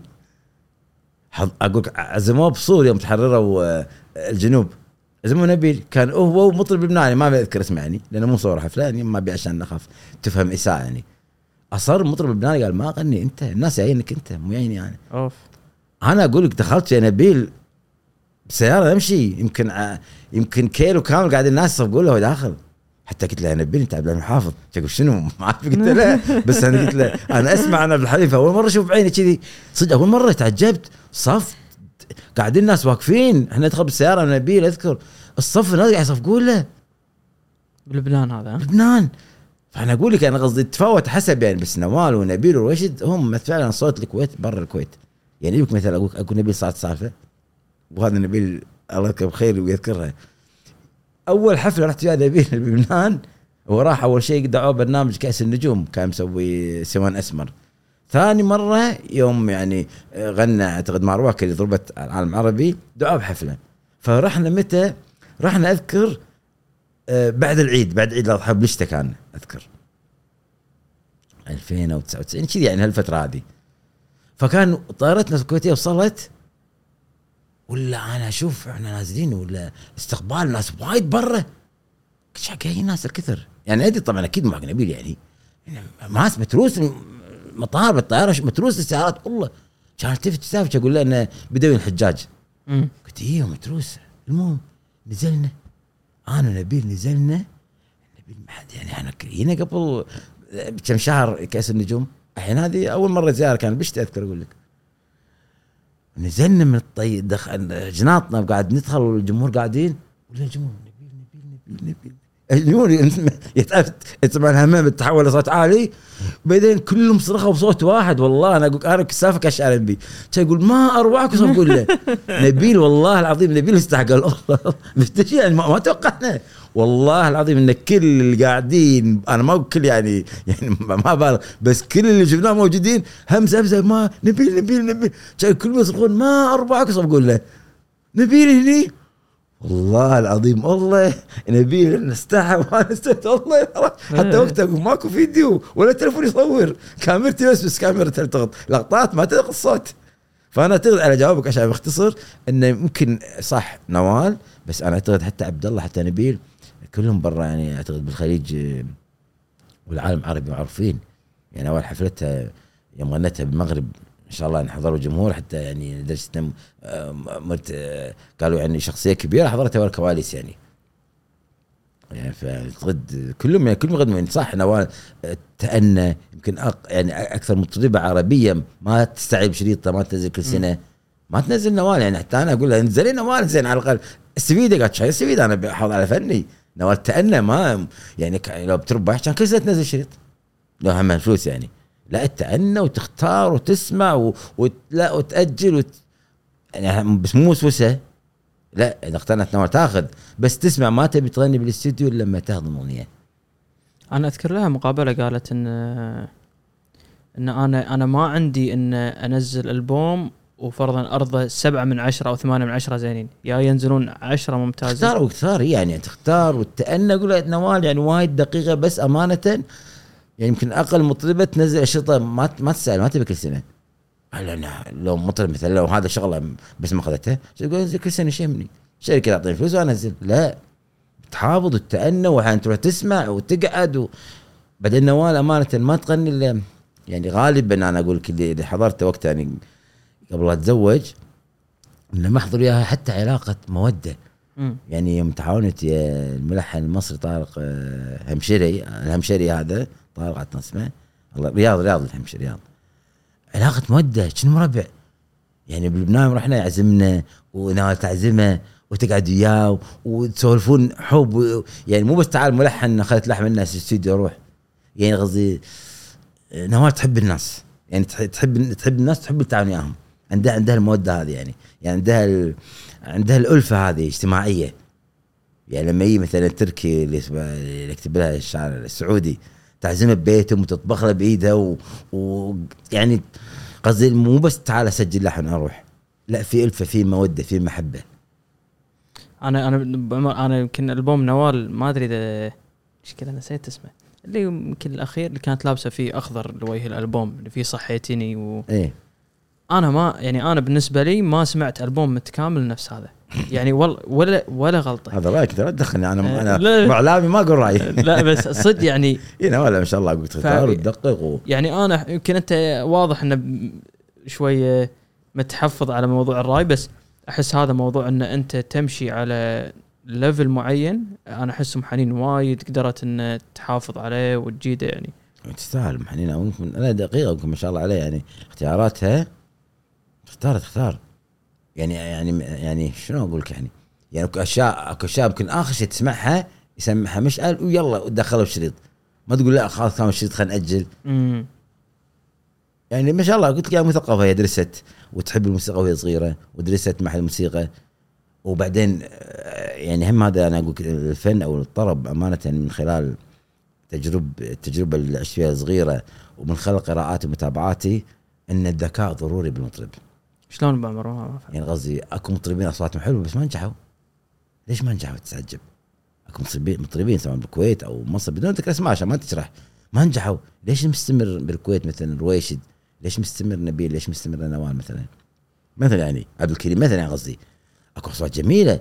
مصر نفس الشيء أكو أصوات يمكن أجمل من الاصوات اللي الحين مشهورة على الساحة. بس ما استمروا. ذكاء المطرب قصدي اختياراته حضوره متى يحضر متى يصرح. متى يقول هذا مهم. آه يعني مو بس اختيار الأغاني مو بس تختار اغاني لا يمكن تختار أغاني تضرب بين أكو مطرب يعني أكو مطرب مثل مصر غنى أغنية مشهورة يا ليل هذه. ضربت. مباشرة واحد ثاني يغني أغنية واحدة اشتهرت. اشتهرت وقتك الالفينيات أو كل من يسمعها.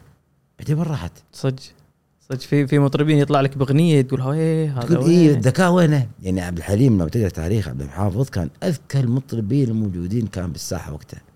اذكى المطربين يعني عبد الحليم حتى عبد الحميد السيد الله يرحمه يوم يسولف لي شلون اختار يا هلي وشلون صورها وشلون قاعد جاب الاستوديو بالكلمة يا عبد الحليم مثلا أم كلث- مثل مثل صغير ولو إنه يمكن أنا ما أقدر أقيم المصريين أكثر.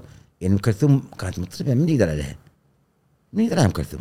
مطربة الم- الملك فاروق يعني تغني بال- بالعشرينيات والثلاثينات والملك استقبلها والوشوات.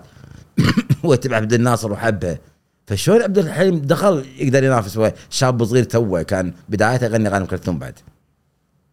إنه سوى أشياء. اختيار صح. سوى علاقات. عبد الحليم يقول مقابلة أنيس منصور إنه بزورك. شاف مكان بزورك يروح يروح الصحافة يتعرف عليهم عشان يكسبهم وي- ويبي هو يبي يغني قصايد. يعني قص- قالت فنجان ترى جرأ. شنو قالت فنجان تغنيها حق جمهور؟ قصيدة قالت فنجان مو تقول حب وسهر وآهات وهذا. قصيدة جريئة أنا دائما أقول قاره فنجان هذه لو تسويها مسرحية تنجح أنا مو أقول شو- أنت ذاك تقول تقول مسرحية ما زالت موجودة مع إنها مغنية 76 مم. ليش؟ شلون اختارها؟ شو الجرأة؟ جلست والخوف بعينيها تتأمل فنجان المقلوب قصة صح شو الجرأة؟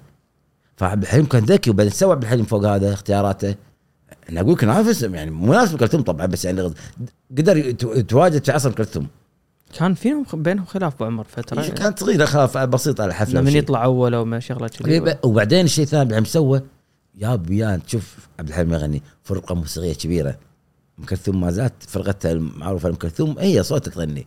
عبد الحليم بعد عشان يبهر يا فرقة كبيرة. شو عبد الحليم فرقته تقول شو السالفة؟ لدرجة إنه يمكن آخر حفلة مصورة أو حفلاته اثنين يعزفون أورج. يعني يقول مقابله مجد الحسيني أو قال هاني مهنا انه شلون؟ قال لي أنا وقال حق شلون؟ يقول لا ما علي أبي. فيا يعني حاول يستخدم ذكائه إنه بس اغنيه تقد- تقدم نفسها علاقات. والفرقة الموسيقية تجديد التواجد علاقته مع الصحافة اختياراته. مهم هذا عامل علاقتك مع السمع. التواجد يعني مو قصدي التواجد ذكاء المطرب مهم في تواجده. بس أقصد هذا مثل يعني عبد الحسين عبد الرضا بالتمثيل. ذكاء الممثل ليش عبد الحسين وحيد؟ ذكاء مهم. ثقافة وذكاء وطبعا صوت واختيارات. يعني مو بس ترى مطرب مو بس اغنيه وصوت لا ذكاء وتواجد وعلاقات واختيارات وصوت. وطبعا يبقى الشيء الأخير اللي هو آه، الكاريزما اللي من, من رب العالمين التواجد الناس يحبونه. بس أكثر مرة ذكرتها أبو عمر يعني أنت خصوصا مجالك الصحافة ال ال ال شنو ذكرت أكثر مرة علاقة ال إن الفنان شلون علاقته مع الصحافة؟ مع الاعلام بشكل عام. اي لا لا لا شلون- يعني قصدي يعني أبيك مثل أكو مطربين مثلا ما نخلق له وتكلمهم مو مغرورين يعني ما لهم خلق مو نفس. أكو مطربين يرحبون. يعني مثل بالتلفزيون كنا نصور مثل الإعلام ولا الصحافة الإعلام.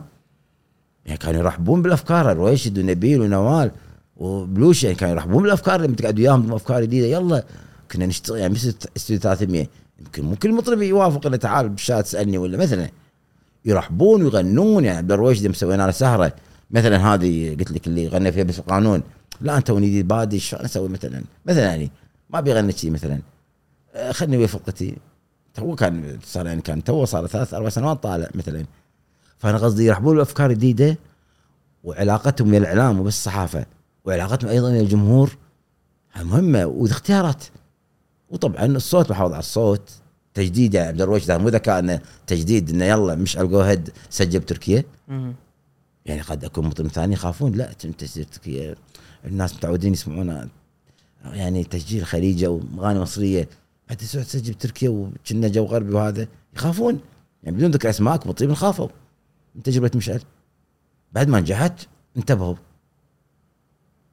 يعني جرت يعني جرت يعني فوق اللي أقوله. يعني طبعا هذا التقييم يعني يمكن المطربين أكيد يعرفون أحسن مني. فوق هذا الجرأة بجدد. الفن جرأة. صح لازم تقتحم لازم تكسر حواجز.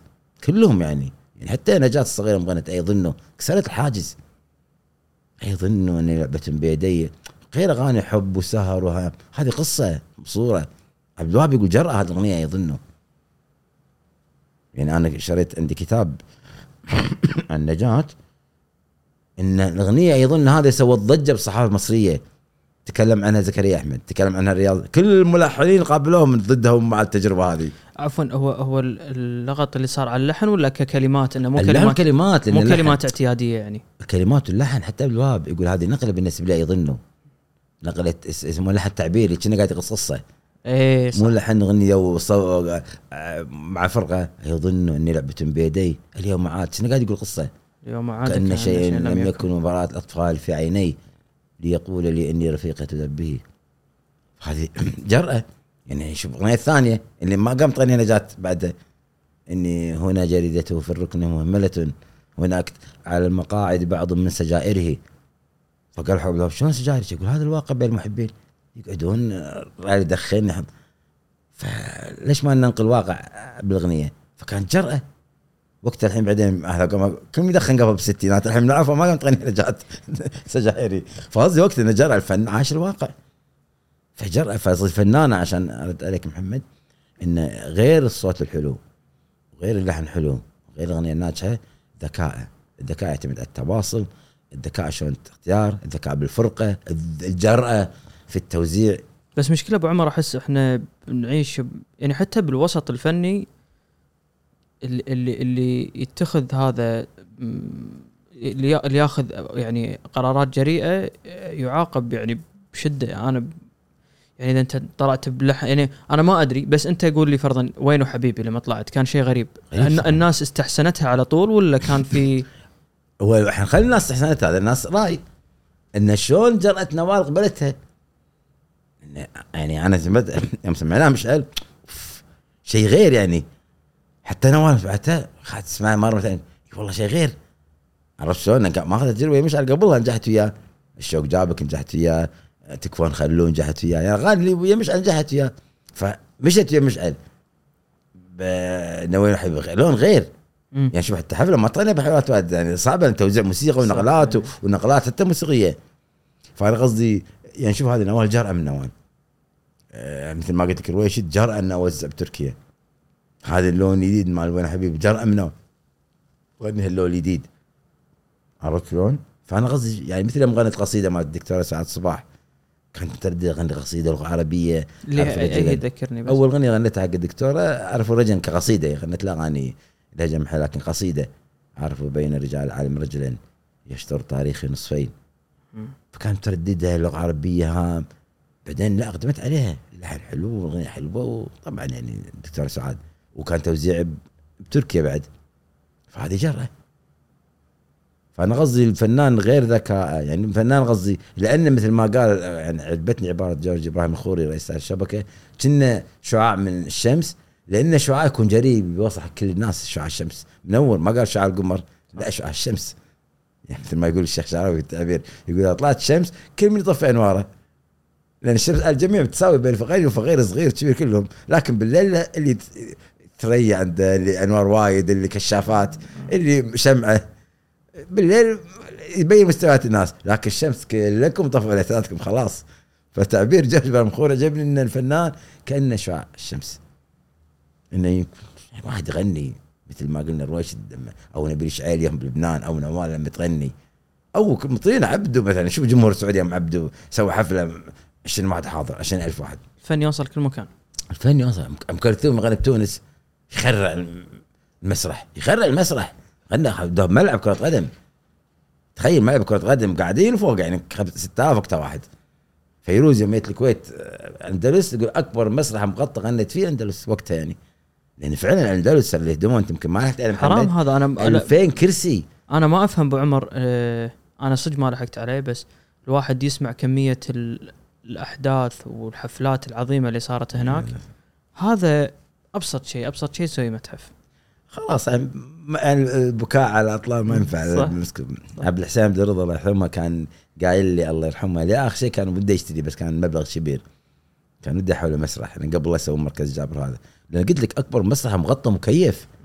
مكيف يعني تخيل يعني مو بس مسرح مكيف. غير أغاني ترى حتى صباح قدمت فيه مسرحية هني. مسرحيتين قدمتهم مصورين تلفزيون الكويت. هذه ما ما كنت أعرف المعلومه مسرحيتين قدمتهم مسرح أندلس. صوروهم تلفزيون الكويت. ريوسكين عرضوها مسرح اندلس يوم يوم الكويت. أوف. 2000 كرسي أقول لك 2000 كرسي مغطى ومكيف. والله متعة. مسرح اندلس هذا سينما اندلس متعة. كنا إحنا صغار نروح نقعد. آخر كرسي. فوق آخر شيء. وطبعا لما حفلات لا ودي تقعد أول شيء. ليه اندلس متعة كان؟ ثقافه ثقافة راحت حسافه على العموم أبو عمر أنا يعني بين إن أسألك زيادة وأخاف تحمق علي ما ما ما- ما بطول. عليك. جزاك الله خير مشكور على وقتك. وتحية لك أمانة والله يوفقك إن شاء الله. وتحية حق كل المطربين اللي ذكرناهم وآسفين إذا أكو ناس ما يبنى سيارتهم أو ما بدأ وقت نذكرهم وإن شاء الله حق لقاءات أخرى جزاك الله خير.